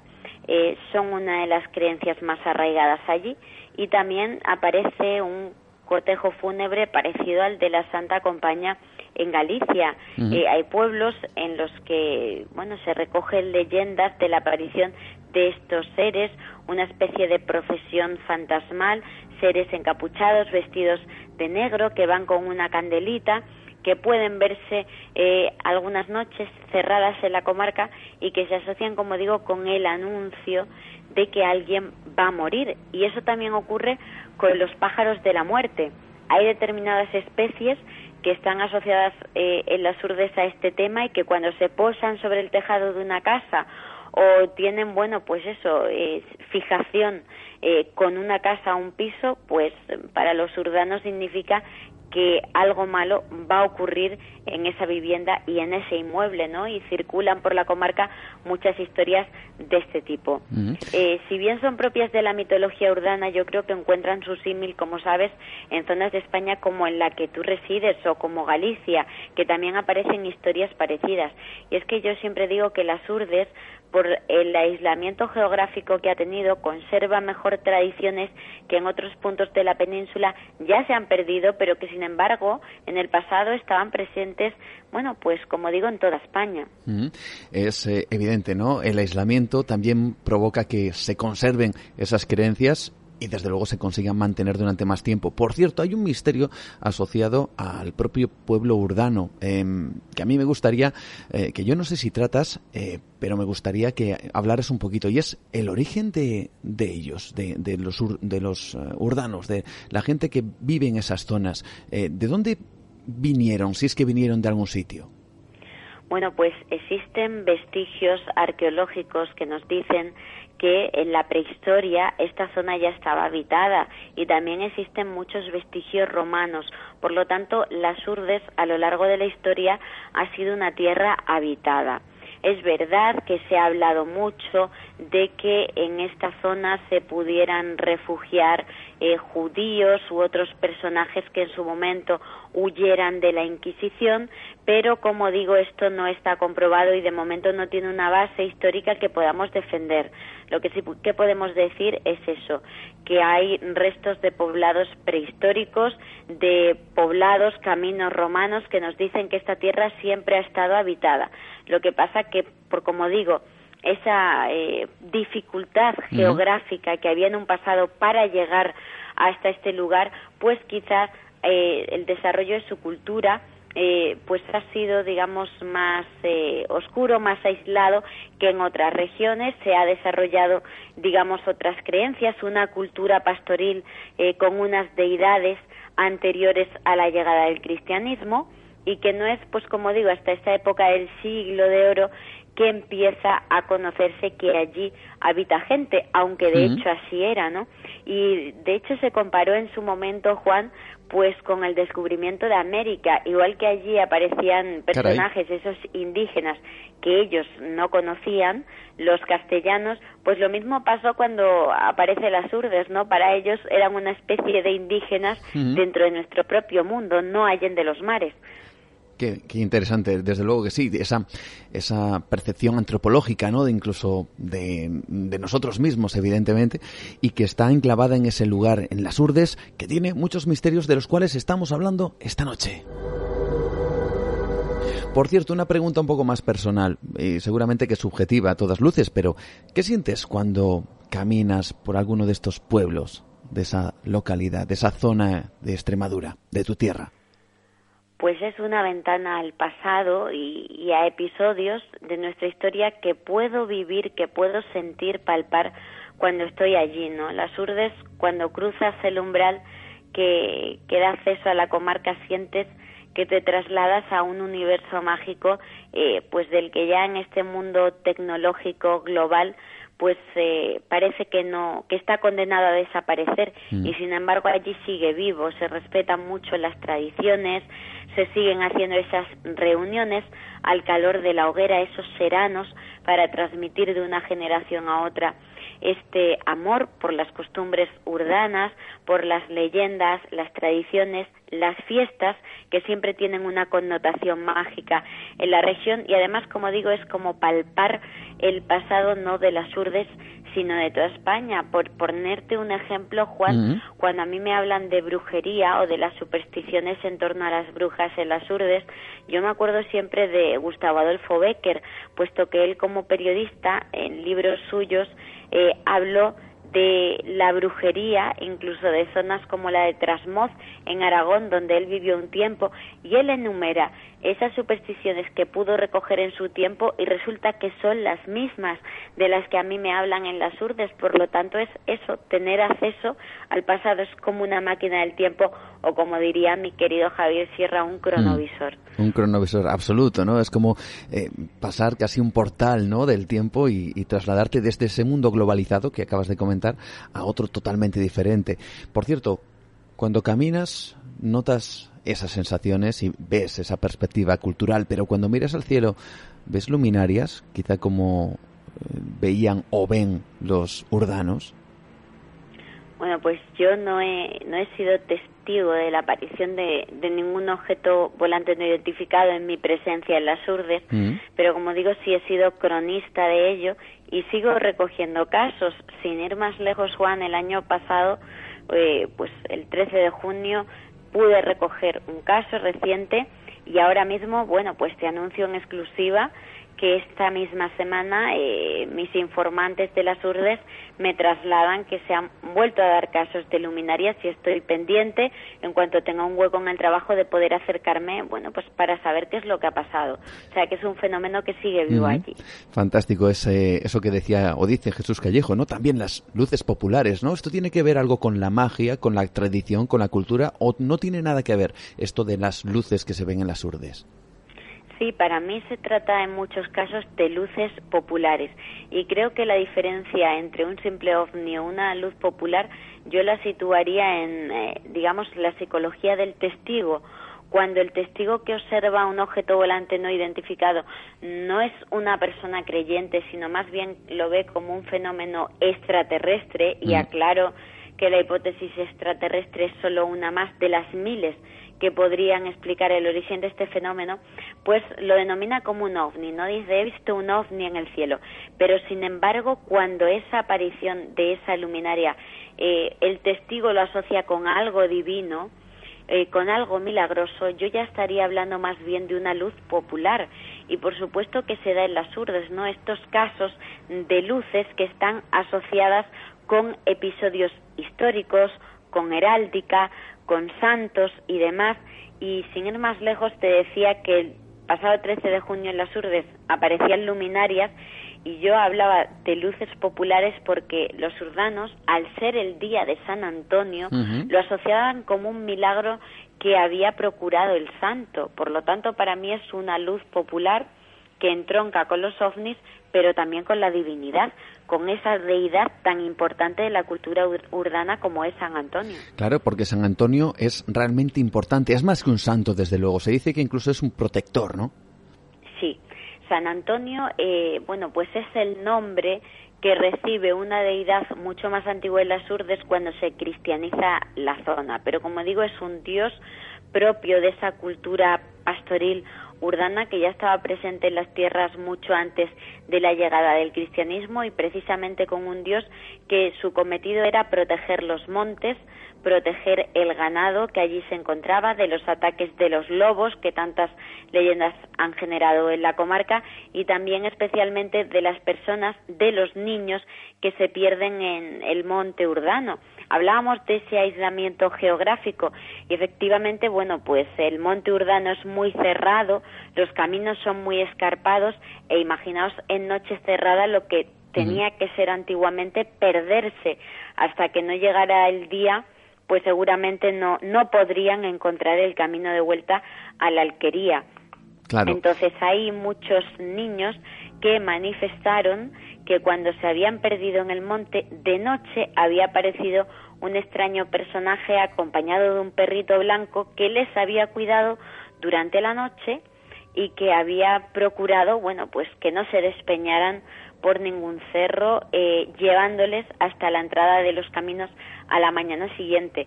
Para ellos esto es San Antonio y se reza un responso bueno, pues para proteger a las personas que se pierden en el monte y como digo, hay niños que defienden ese testimonio y que cuando han aparecido al día siguiente han dicho, San Antonio estuvo conmigo y, me protegió.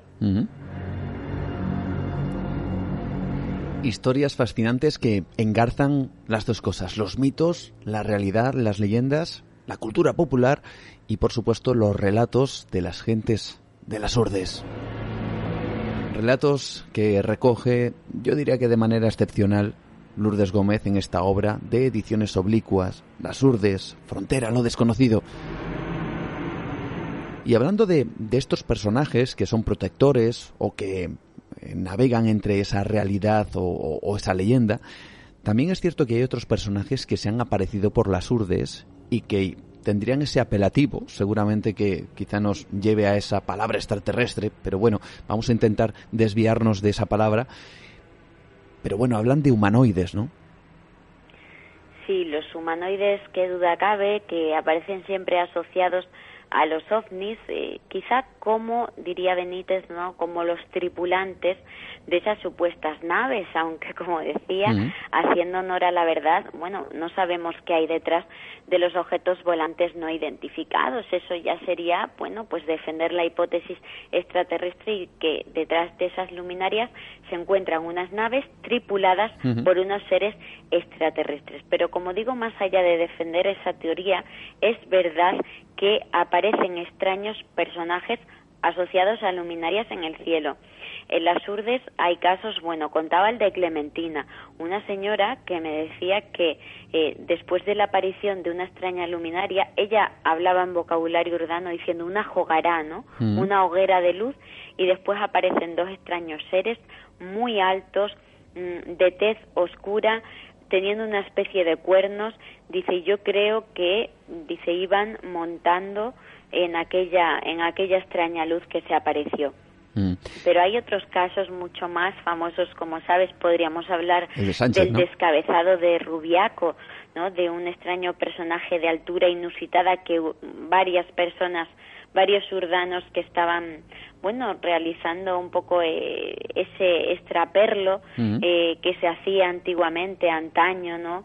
Eh, ese tráfico de, de objetos, de comida, en época en la que no se podía, en una época oscura de nuestra historia, y una de esas noches de contrabando se encuentran con este extraño personaje después de escuchar unos extraños sonidos y una extraña luz y aparece ese ser descabezado, ¿no? Y como ese, pues también el duende de ladrillar y también, bueno, pues casos ovni que, como digo, están asociados con el mundo de los humanoides, que tiene bastante incidencia en la comarca. A mí hay algo que me ha fascinado porque, además de la fenomenología ovni y estas bueno, supuestos seres asociados a, esta fenomenología de, de, luminarias, hay algo que me sorprende que tratas en el libro, y es que son los OSNIs, los objetos ¿Hay objetos submarinos de verdad en las urdes? Pues Juan, según los testimonios de los urbanos sí que existen y como sabes es una de las vertientes del fenómeno más interesante porque yo creo que el agua es un mundo, eh, como diría Paul Eluard, eh, un mundo dentro del nuestro, un mundo desconocido del que sabemos muy poco y que precisamente por eso han surgido teorías como que sea una base eh, de estos objetos volantes no identificados de que se oculten allí. Y si hacemos honor, eh, como digo, a la casuística, es verdad que muchísimos casos que se han dado tanto en Europa como en América están asociados al agua, son objetos que surgen de las aguas o que se sumergen en el agua.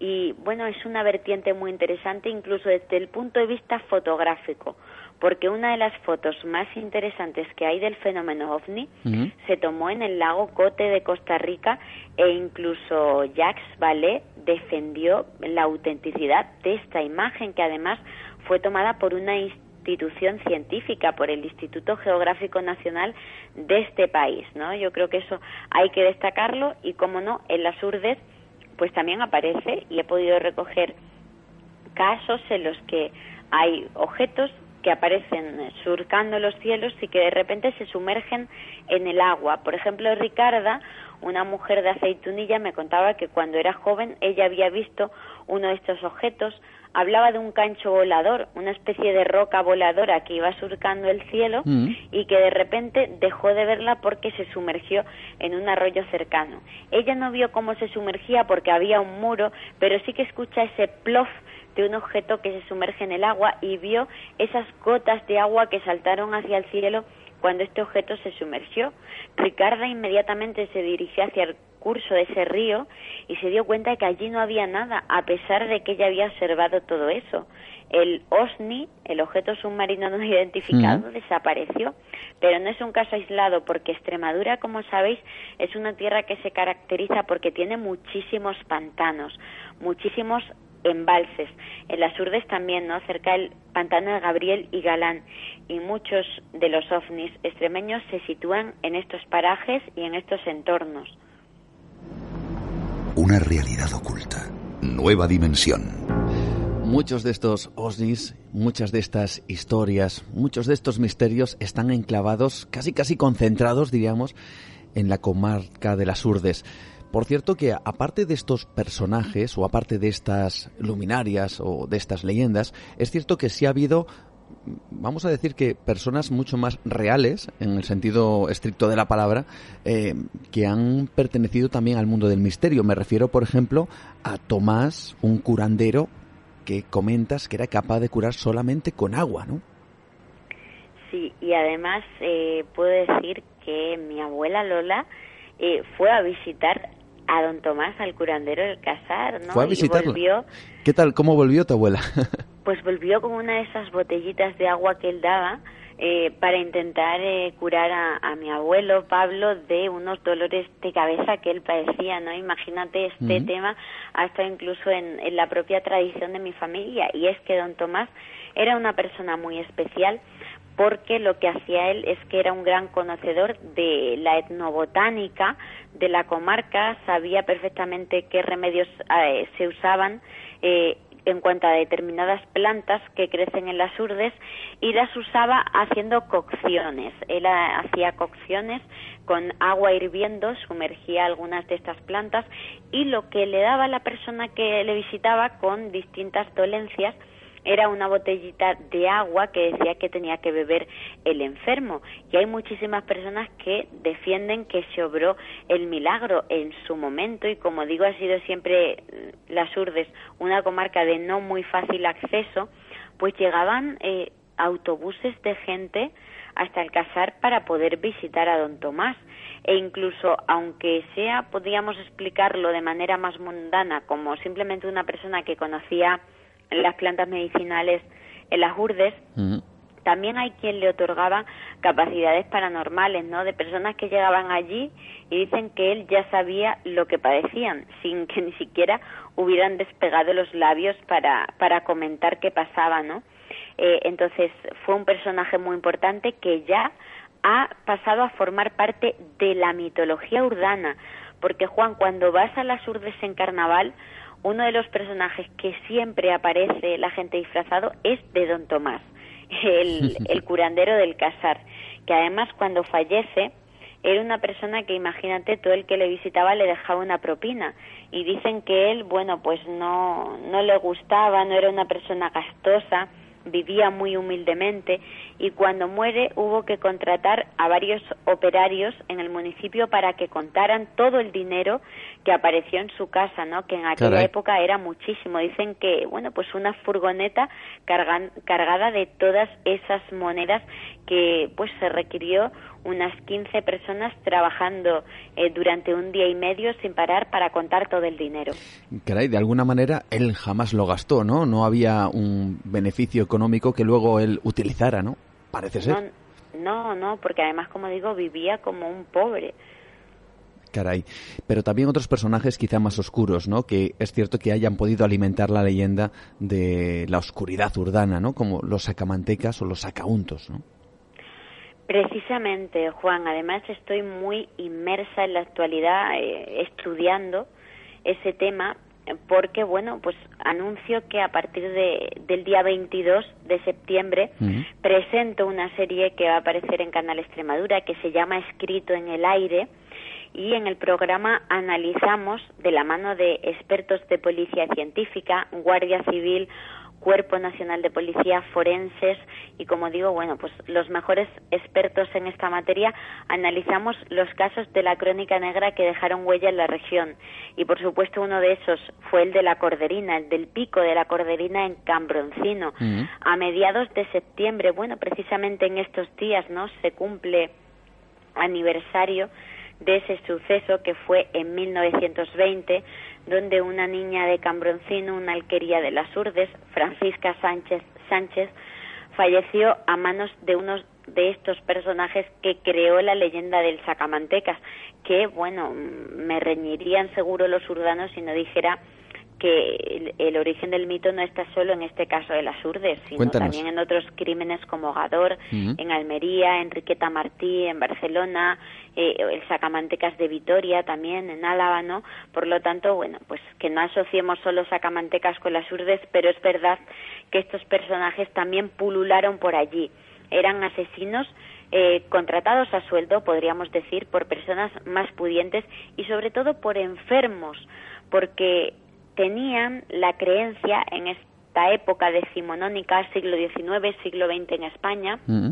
de que con la sangre, con el unto, la grasa de los niños, podían curarse determinadas enfermedades como por ejemplo la tuberculosis pulmonar.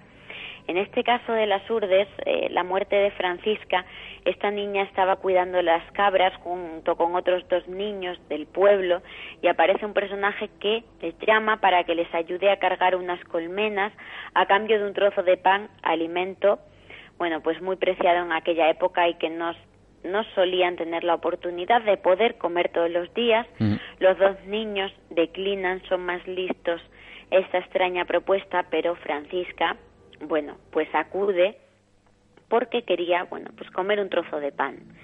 Eh, los chicos, cuando ven que pasan muchas horas y Francisca no aparece, dan aviso de que ha desaparecido, la empiezan a buscar y aparece en lo alto de ese pico de la corderina, de verdad, eh, Juan, en unas condiciones deplorables. Eh, la niña estaba muerta, posiblemente la causa de la muerte fue la asfixia por un pañuelo que tenía metido en la boca hasta la garganta. Y el cuerpo, bueno, pues había sido abierto en canal, habían seccionado parte de las vísceras, eh, se habían llevado también otro trozo de la epidermis, de la piel, quizá con el fin de hacer unas cataplasmas para poner en el cuerpo de algún enfermo. Y además aparecía, eh, bueno, unos extraños, eh, unas extrañas incisiones en el cuello coincidiendo con la carótida y la yugular que podría ser, bueno, pues para extraer la sangre de la niña, puesto que cerca del cadáver había un vaso de porcelana, quizá el vaso en el que habían recogido eh, la sangre, bueno, pues para hacer el ritual que seguramente pues llevó a cometer este crimen. Sin que adelantes mucho porque sé que estás trabajando en esto precisamente, pero ¿hubo muchos casos como este allí en la zona de las Urdes? Pudo haber muchos más, Juan, porque he podido, bueno, he pasado bastante tiempo eh, estudiando en la hemeroteca de la Biblioteca Nacional de España la prensa de la época donde se cita este caso mm. y cuentan eh, nuestros compañeros de la época que hubo varios niños a los que también eh, se intentó capturar con el mismo modus operandi que a Francisca. En los días, eh, en los mismos días en los que se produjo su caso, pero también incluso semanas antes. Por lo tanto, pudo eh, la tragedia ser mayor, hubo niños que, como digo, igual que esos pastorcitos, no les cuadró aquello y huyeron, eh, no pasó lo mismo con Francisca, pero pudo haber más casos. Eh, si bien si me preguntas por otros que se materializaran, como digo, en otros puntos de España, como Gador en Almería.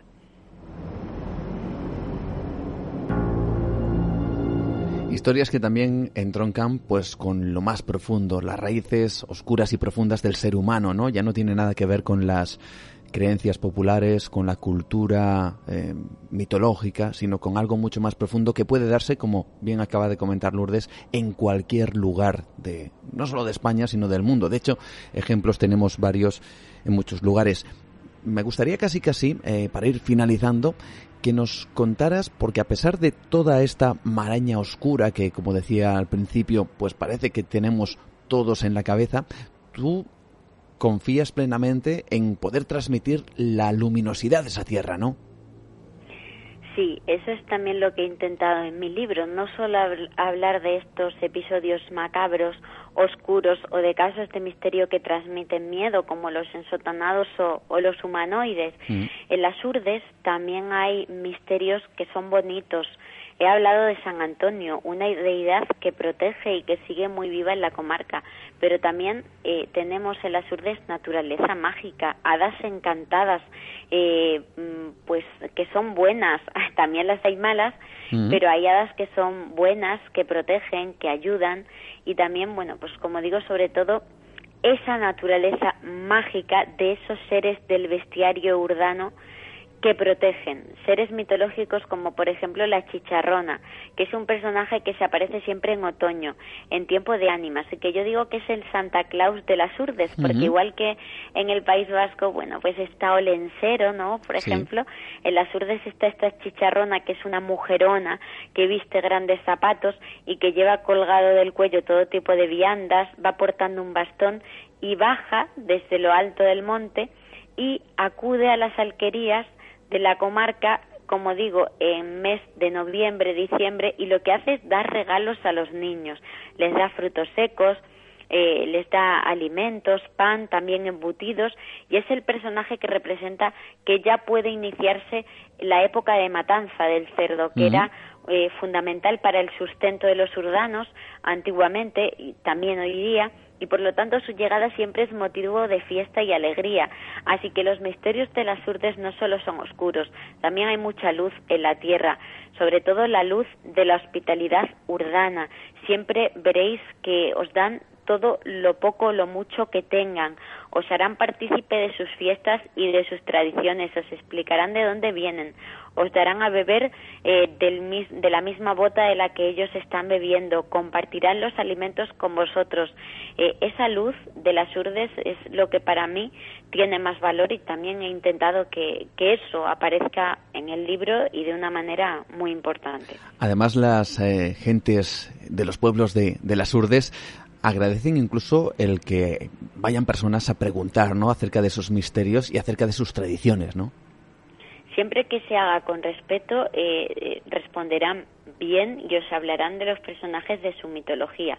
Lo que sí sigue siendo muy doloroso en las urdes es la leyenda negra, entonces si mm. empezamos a hablar eh, de todo lo que contó Buñuel, de la miseria y demás, es cierto que no les gusta y que pueden mostrarse ariscos, pero si uno va de buena fe a querer conocer el pueblo urdano, las puertas de su casa y de su corazón estarán siempre abiertas. Pues es un mensaje positivo que queremos dejar para terminar esta parte del programa. Mensaje positivo de las urdes, que mucha gente entienda, comprenda que ha pasado desde luego mucho tiempo desde esas imágenes, como decía al principio, muy artificiales, muy bien escenificadas por parte del equipo de Buñuel, que es cierto que eso también ha generado como una especie de no sé si, si como una bola de nieve, ¿no? Que es que la gente se deja llevar sin, sin indagar un poco más y descubrir que las Urdes tiene una parte oscura, pero como quizá muchos pueblos, pero también tiene esa parte luminosa, fantástica, maravillosa, y de sus gentes y de su mitología. Me ha encantado lo de la, la Papá, la Papá Noela, podríamos decirlo así, de las urdes. La chicharrona. La este chicharrona. Santa Claus extremeño. Eh, fantásticas historias, desde luego que sí. Y fantástico este libro, Las urdes que están en la frontera a lo desconocido de Ediciones Oblicuas y sobre todo de su autora que ha estado aquí con nosotros, Lourdes Gómez. Muchísimas gracias por compartir pues tus experiencias y tu visión absolutamente yo creo que mágica, ¿no? de esa tierra que es la tuya, las Urdes y de Extremadura. Muchas gracias, Juan. Te felicito por tu programa y ha sido un placer. Ha sido unos minutos eh, fantásticos. He disfrutado muchísimo y a vuestra disposición para que siempre que queráis, pues me pase por este espacio maravilloso y mando un saludo muy cariñoso a todos los oyentes y al equipo. Muchísimas gracias de verdad y te tomo la palabra y en otra ocasión seguimos hablando de misterios. Un abrazo. Un abrazo. Hasta pronto.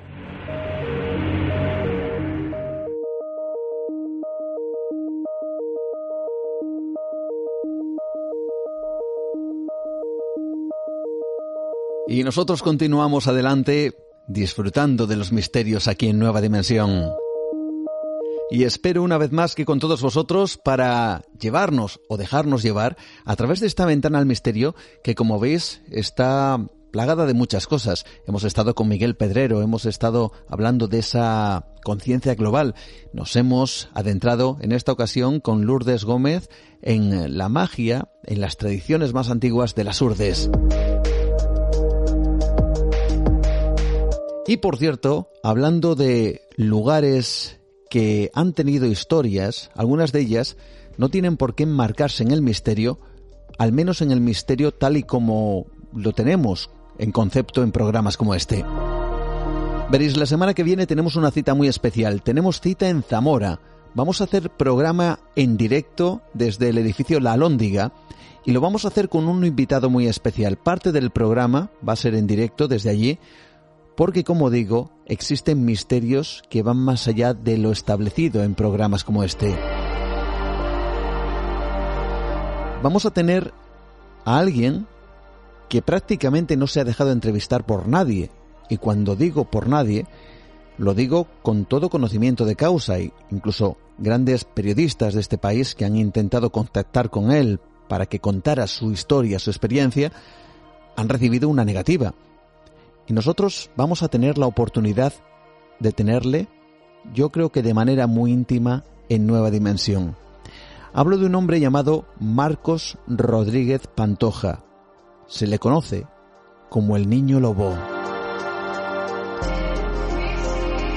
Una persona que ya tiene bastante edad, de niño de hecho tiene muy poco, pero que durante los 7 a los 18 años, 11 años, estuvo conviviendo con lobos. Se hizo una película titulada Entre Lobos y como digo es una persona muy inaccesible a los medios de comunicación. Bien, pues no solo vamos a tener una entrevista la semana que viene con él, sino que estaremos en Zamora, en el edificio La Lóndiga, en directo para todas aquellas personas que quieran acercarse en ese aforo que eh, tiene especialmente preparado el ayuntamiento de Zamora, aforo limitado hay que decirlo, pero también hay que decirlo con todas las medidas de seguridad adecuadas para yo creo tener una experiencia única con alguien que como digo no se deja ver por los medios de comunicación. Vamos a tener la oportunidad de hablar con él de su experiencia con los lobos, 11 años sin contacto humano, 11 años en donde su única familia fue una manada de lobos y su historia es realmente alucinante. Hablaremos con él, estaremos en directo en Zamora la semana que viene. ¿Cuándo? El jueves, próximo jueves, día 26, en el edificio La Lóndiga, a partir de las ocho y media de la tarde. Programa en directo de Nueva Dimensión con un invitado excepcional. Y ahora, si os parece, vamos a por vuestros comentarios, a vuestras opiniones del programa de la semana pasada. Nuestro compañero Pablo Tresgallo Vallejo nos habló de ese extraño suceso ocurrido en la localidad, pequeña localidad al sur de Francia llamada Pont-Saint-Esprit. Ese envenenamiento, producto de qué? De una intoxicación alimentaria o de un experimento. Estuvimos hablando de esos misterios que hay en Nicaragua, de la carreta Nagua, de la Taconuda y de otros tantos personajes que están por esa tierra mágica. Y también estuvimos hablando de la astronomía de las catedrales con José Manuel García Bautista. La pole que la resuelve rápidamente Angus, también a Eren, Pedro José Pérez Martínez que dice casi casi, Bego desde Luxemburgo, buenas noches, una semana más nos seguís sorprendiendo, gracias. Peipe que comenta, las farmacéuticas son empresas privadas que buscan el beneficio económico a cualquier precio, supongo que lo dice en relación a ese supuesto experimento que se realizó en el año 1951 en Pont Saint-Esprit. Martín Arbizu, qué buen programa, un lujo. Esperanza Plata también que dice, madre mía, qué programón nos espera. Muchas gracias. Por cierto, dice, recomiendo a todo el mundo el Premium. Besos desde la Isla Bonita. Ahí queda dicho, por cierto, el programa Premium de esta noche exclusiva últimamente estamos con este tipo de, cuestiones, pero, pero es así. Vamos a tener a Marco Rodríguez Pantoja, alguien que no se deja ver por los medios de comunicación, pero es que esta semana en el Premium tenemos, eh, yo diría que una de las exclusivas, yo no sé si en España se ha conseguido hacer, pero poder hablar con dos miembros de la secta Heaven's Gate, dos miembros de la secta que estuvieron presentes en 1997 cuando hubo un suicidio en masa precisamente de 39, aunque luego posteriormente fueron 41 miembros de esa secta, yo creo que es algo realmente merecedor de ser escuchado. Martín Arbizu que nos dice qué buen programa, un lujo y saludos desde Reconquista en Argentina. También Pilar que dice muy bueno Pablo, en mi opinión fue un experimento. Tenemos infinidad de ellos en la historia. Elvira, que nos da las gracias, Bersek, que dice, no sería la primera vez que un gobierno experimenta de manera ilegal e inmoral con la población civil. Jordi Gómez también nos da las gracias, Chus, que dice también podría ser lo de Saint Esprit que estuvieran probando algún arma sónica. Algunos tipos de estas armas crean alucinaciones hoy en día. Ahí queda esa propuesta, por supuesto, Iván desde Tudela, gran programa que nos dice deseando escuchar el próximo. Bueno, pues aquí está. Chari Sánchez, que también me encantó, muchas gracias, saludos desde Córdoba. Rubén, como cada semana, fenomenal trabajo. Me lleváis acompañando durante años en cada uno de mis viajes, haciéndoles aún más a menos, por lo que os tengo que dar las gracias. Y ahora más incluso por la nueva dimensión premium, que está genial. Gracias por vuestros comentarios, por ese universo expandido de nueva dimensión premium. Lorkutu que dice gran programa, enhorabuena. Señora Ceña, como siempre, también nos da las gracias. Ronnie Berrade que dice, eso es una sobredosis bestia de LSD. Todas las alucinaciones que padecen lo parece. Sisku que comenta, gran programa, mil gracias. Al paso que vamos nos estamos matando en la propia Tierra o estamos matando a la Tierra poco a poco. Lo comenta precisamente por la incursión del hombre en la Luna, que estamos destrozando un planeta y nos iremos a otro lugar probablemente para destrozarlo igualmente. Darman también dice, recuerdo un programa de Milenio 3 hablando de Saint Spirit. En mi opinión fue LSD, tiene todos los síntomas. Mirta García, interesantísimo. Luis Miguel de Pamplona dice, a mí de pequeño sí me decían eso de baile de San Vito, una sonrisa. Lo dice precisamente por esa conexión con el extraño suceso en Point Saint Spirit. Nick Reddy, pedazo de programa Juan, os superáis lo de Saint Spirit. Yo pienso que son por los hongos. He visto a gente que se los come y se vuelve casi más loca. Caray, bueno, Agripa que nos comenta lo de Tres Gallo, por nuestro compañero, lo de Pablo Tres Gallo, excelente como siempre. Y dice que, por ejemplo, que el tema de Bautista que no le gusta tanto. Miguel Bercerra que dice muy interesante. Marta Prieto que dice si en los años 50 probaron el LSD en la población civil, quién sabe si dentro de otros 50 años en un futuro programa de misterio no se estudie la pandemia del COVID como un experimento a nivel planetario. Bueno, pues ahí queda su propuesta. Carlos Padrón también, que nos eh, dice excelente programa y nos anima a hacer otro tipo de programas que hablen de chamanismo, que hablen de pueblos indígenas. Gracias a Selket que dice, menudo lujo tener a Pablo Tresgallo, es una maravilla oírle, siempre se hace corto, un profesional como la copa de un pino. Nuestro compañero Pablo que no deja indiferente a nadie y terminamos con Jesús Redondo que dice de película Saint. Un saludo. Y ahora, ¿qué os parece si vamos en busca de ciertos misterios que han ocurrido en la Tierra, pero que tienen que ver con el universo, que tienen que ver con ciertos astros, con ciertos fenómenos, diría yo más bien, que surcan nuestros cielos desde las capas más altas de la atmósfera, incluso más allá? Vamos a descubrirlo con José Manuel Nieves, el experto en ciencia y tecnología del diario ABC, que nos va a llevar 12.000 años atrás en el tiempo, hacia un punto, una aldea, que fue destruida, nada más y nada menos que por un cometa. Esto es historia y esto ha sido descubierto no hace tanto tiempo. Vamos a conocer más detalles.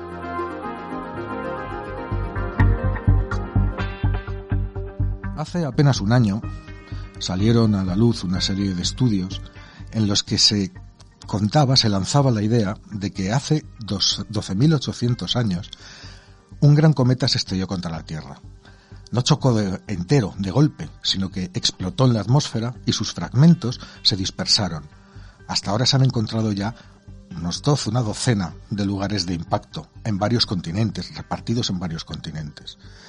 El cometa, de un solo golpe, incendió cerca del 10% de la superficie de la Tierra y fue el responsable directo de un drástico enfriamiento del clima, conocido como Younger Dryas, un enfriamiento que a su vez provocó la extinción de la megafauna del Pleistoceno en todo el mundo, los grandes animales, los grandes mamíferos.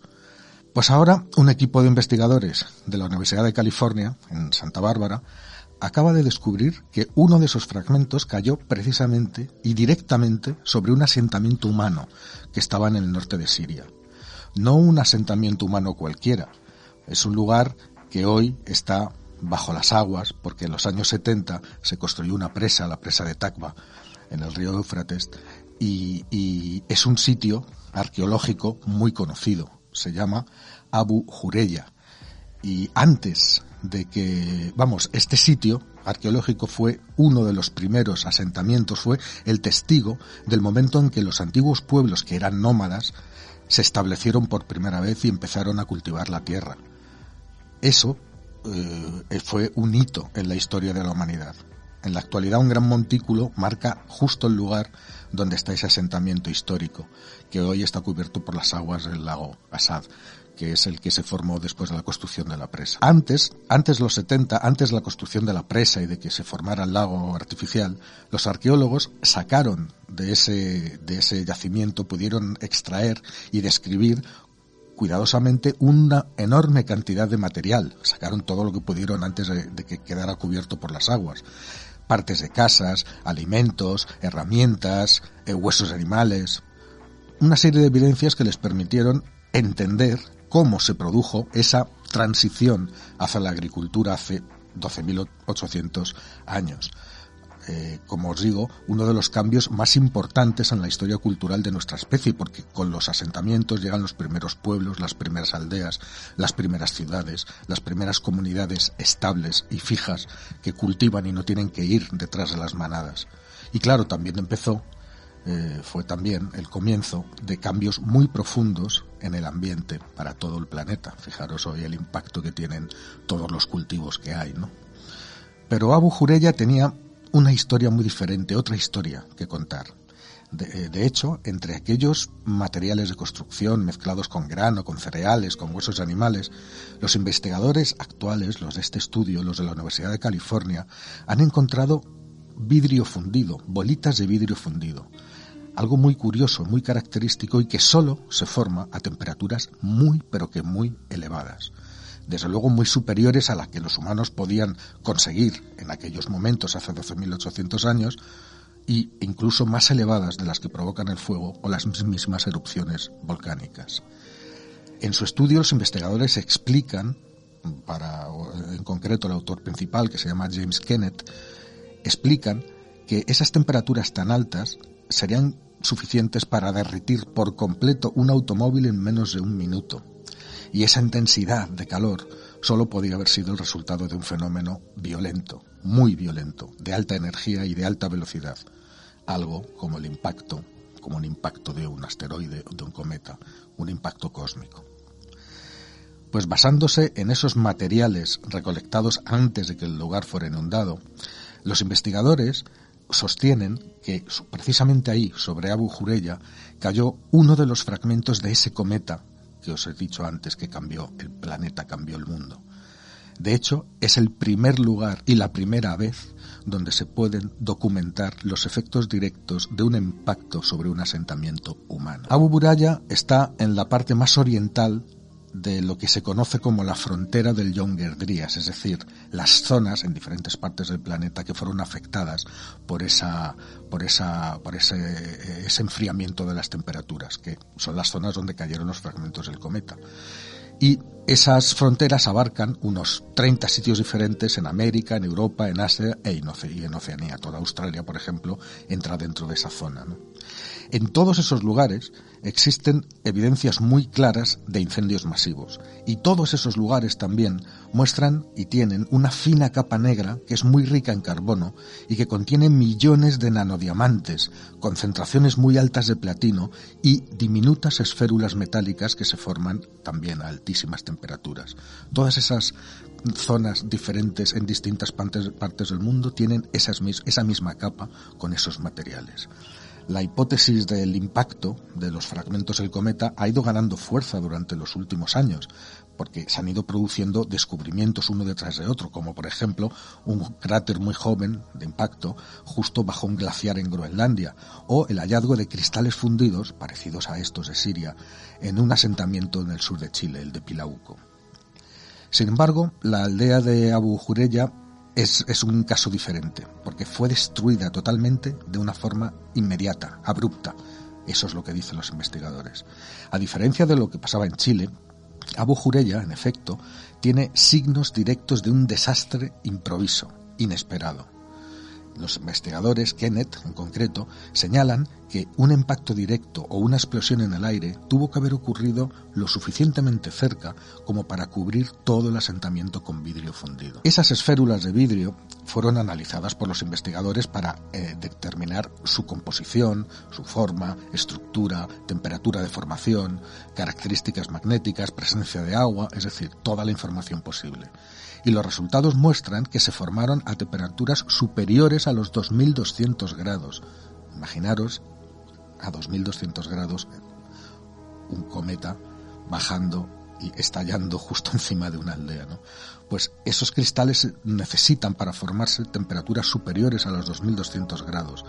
Y también sucede lo mismo con otros minerales como el cromo, el hierro, el níquel, el titanio o incluso el hierro fundido. Son materiales que son raros, ah, se dan muy raramente a temperaturas normales, pero en, los, en los eventos de impacto, en las zonas de impacto de asteroides y de cometas, están por todas partes. Se forman justo en, en esas caídas, en esos, durante esos impactos y se forman pues eso a partir de la fusión y de la vaporización casi instantánea de la biomasa local, de los suelos, de los depósitos de inundación, todo ese material inmediatamente se cristaliza y se enfría y, se, da lugar a esas, a mm, esférulas de cristal fundido.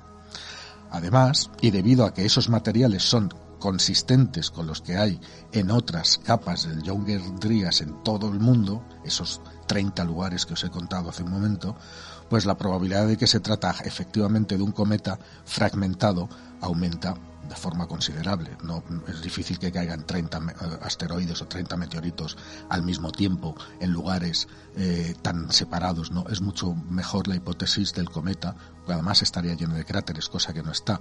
Es mucho mejor la hipótesis del cometa, un único cuerpo muy grande que al entrar en la atmósfera explota, se divide en trozos y cada trozo cae en un sitio. ¿no?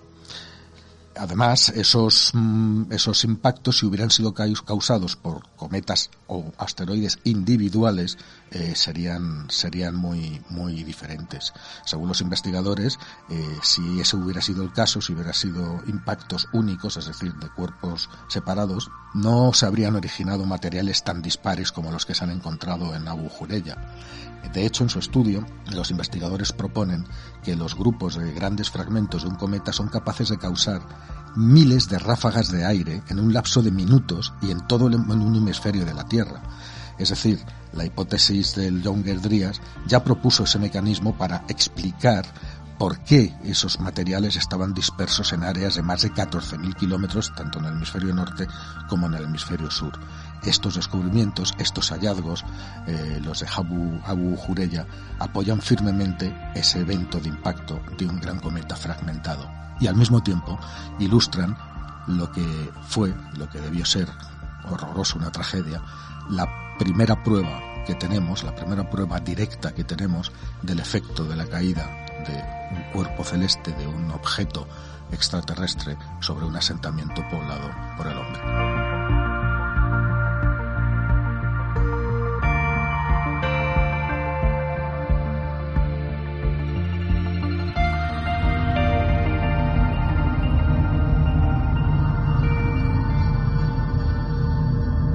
Hay que ver interesantísimos estos descubrimientos que nos hacen tener cierta perspectiva sobre algunos sucesos que nos parecen increíbles, que nos parecen casi de una película de ciencia ficción o de catástrofes, pero que han ocurrido de verdad y que puede que vuelvan a suceder.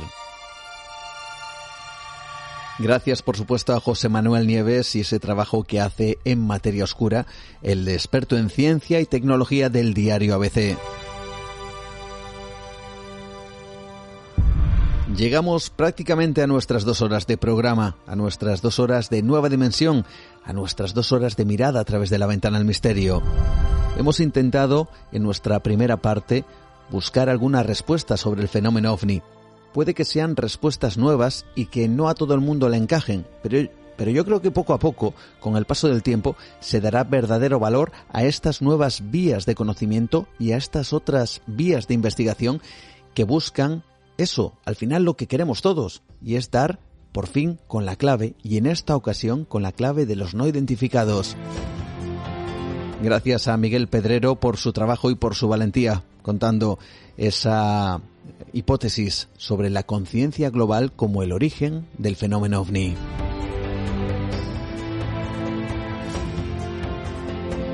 Lourdes Gómez, que nos ha llevado de guía excepcional por la comarca de las Urdes buscando sus misterios. Y también en este último tramo, nuestro buen amigo José Manuel Nieves en busca de esos enigmas que hay en los cielos, o que vienen más bien de los cielos. En definitiva, este universo que nos lleva por los terrenos que más nos gustan y que tienen un nombre, misterio. Pero recordad que también estamos en nuestro misterio extra, esos cuatro minutitos para todos vosotros con una historia, espero que os guste, apasionante, y también ese universo expandido, nueva dimensión premium, con algo muy especial de verdad esta semana, con esa conversación, con esa entrevista en la distancia con dos miembros de la secta Heaven's Gate. Recordamos, 1997, 39 de esos miembros se suicidan porque dicen que van a transmutar a llegar con su cuerpo, con su alma, hacia otro mundo en el universo, a través de una nave extraterrestre. Bueno, pues todo esto causó una verdadera conmoción. Hablamos por fin, después de tres años de trabajo, de investigación y de insistencia, con dos miembros activos de la secta Heaven's Gate. Lo tenéis en Nueva Dimensión Premium y además estará para analizar un poquito todo esto otro invitado, Manuel Carballal, en ese espacio, en ese universo expandido. Nosotros os emplazamos, por supuesto, a que lo disfrutéis y a que nos apoyéis. Hasta entonces, por cierto, volveremos la semana que viene recordando que tenemos programa especial en Zamora con Marcos Rodríguez Pantoja, el niño lobo, alguien que no se deja ver en los medios de comunicación y que estará con nosotros la semana que viene en un programa especial que haremos en directo desde el edificio La Lóndiga, ocho y media de la tarde. Hasta entonces, saludos de Juan Gómez, buenas noches, adiós.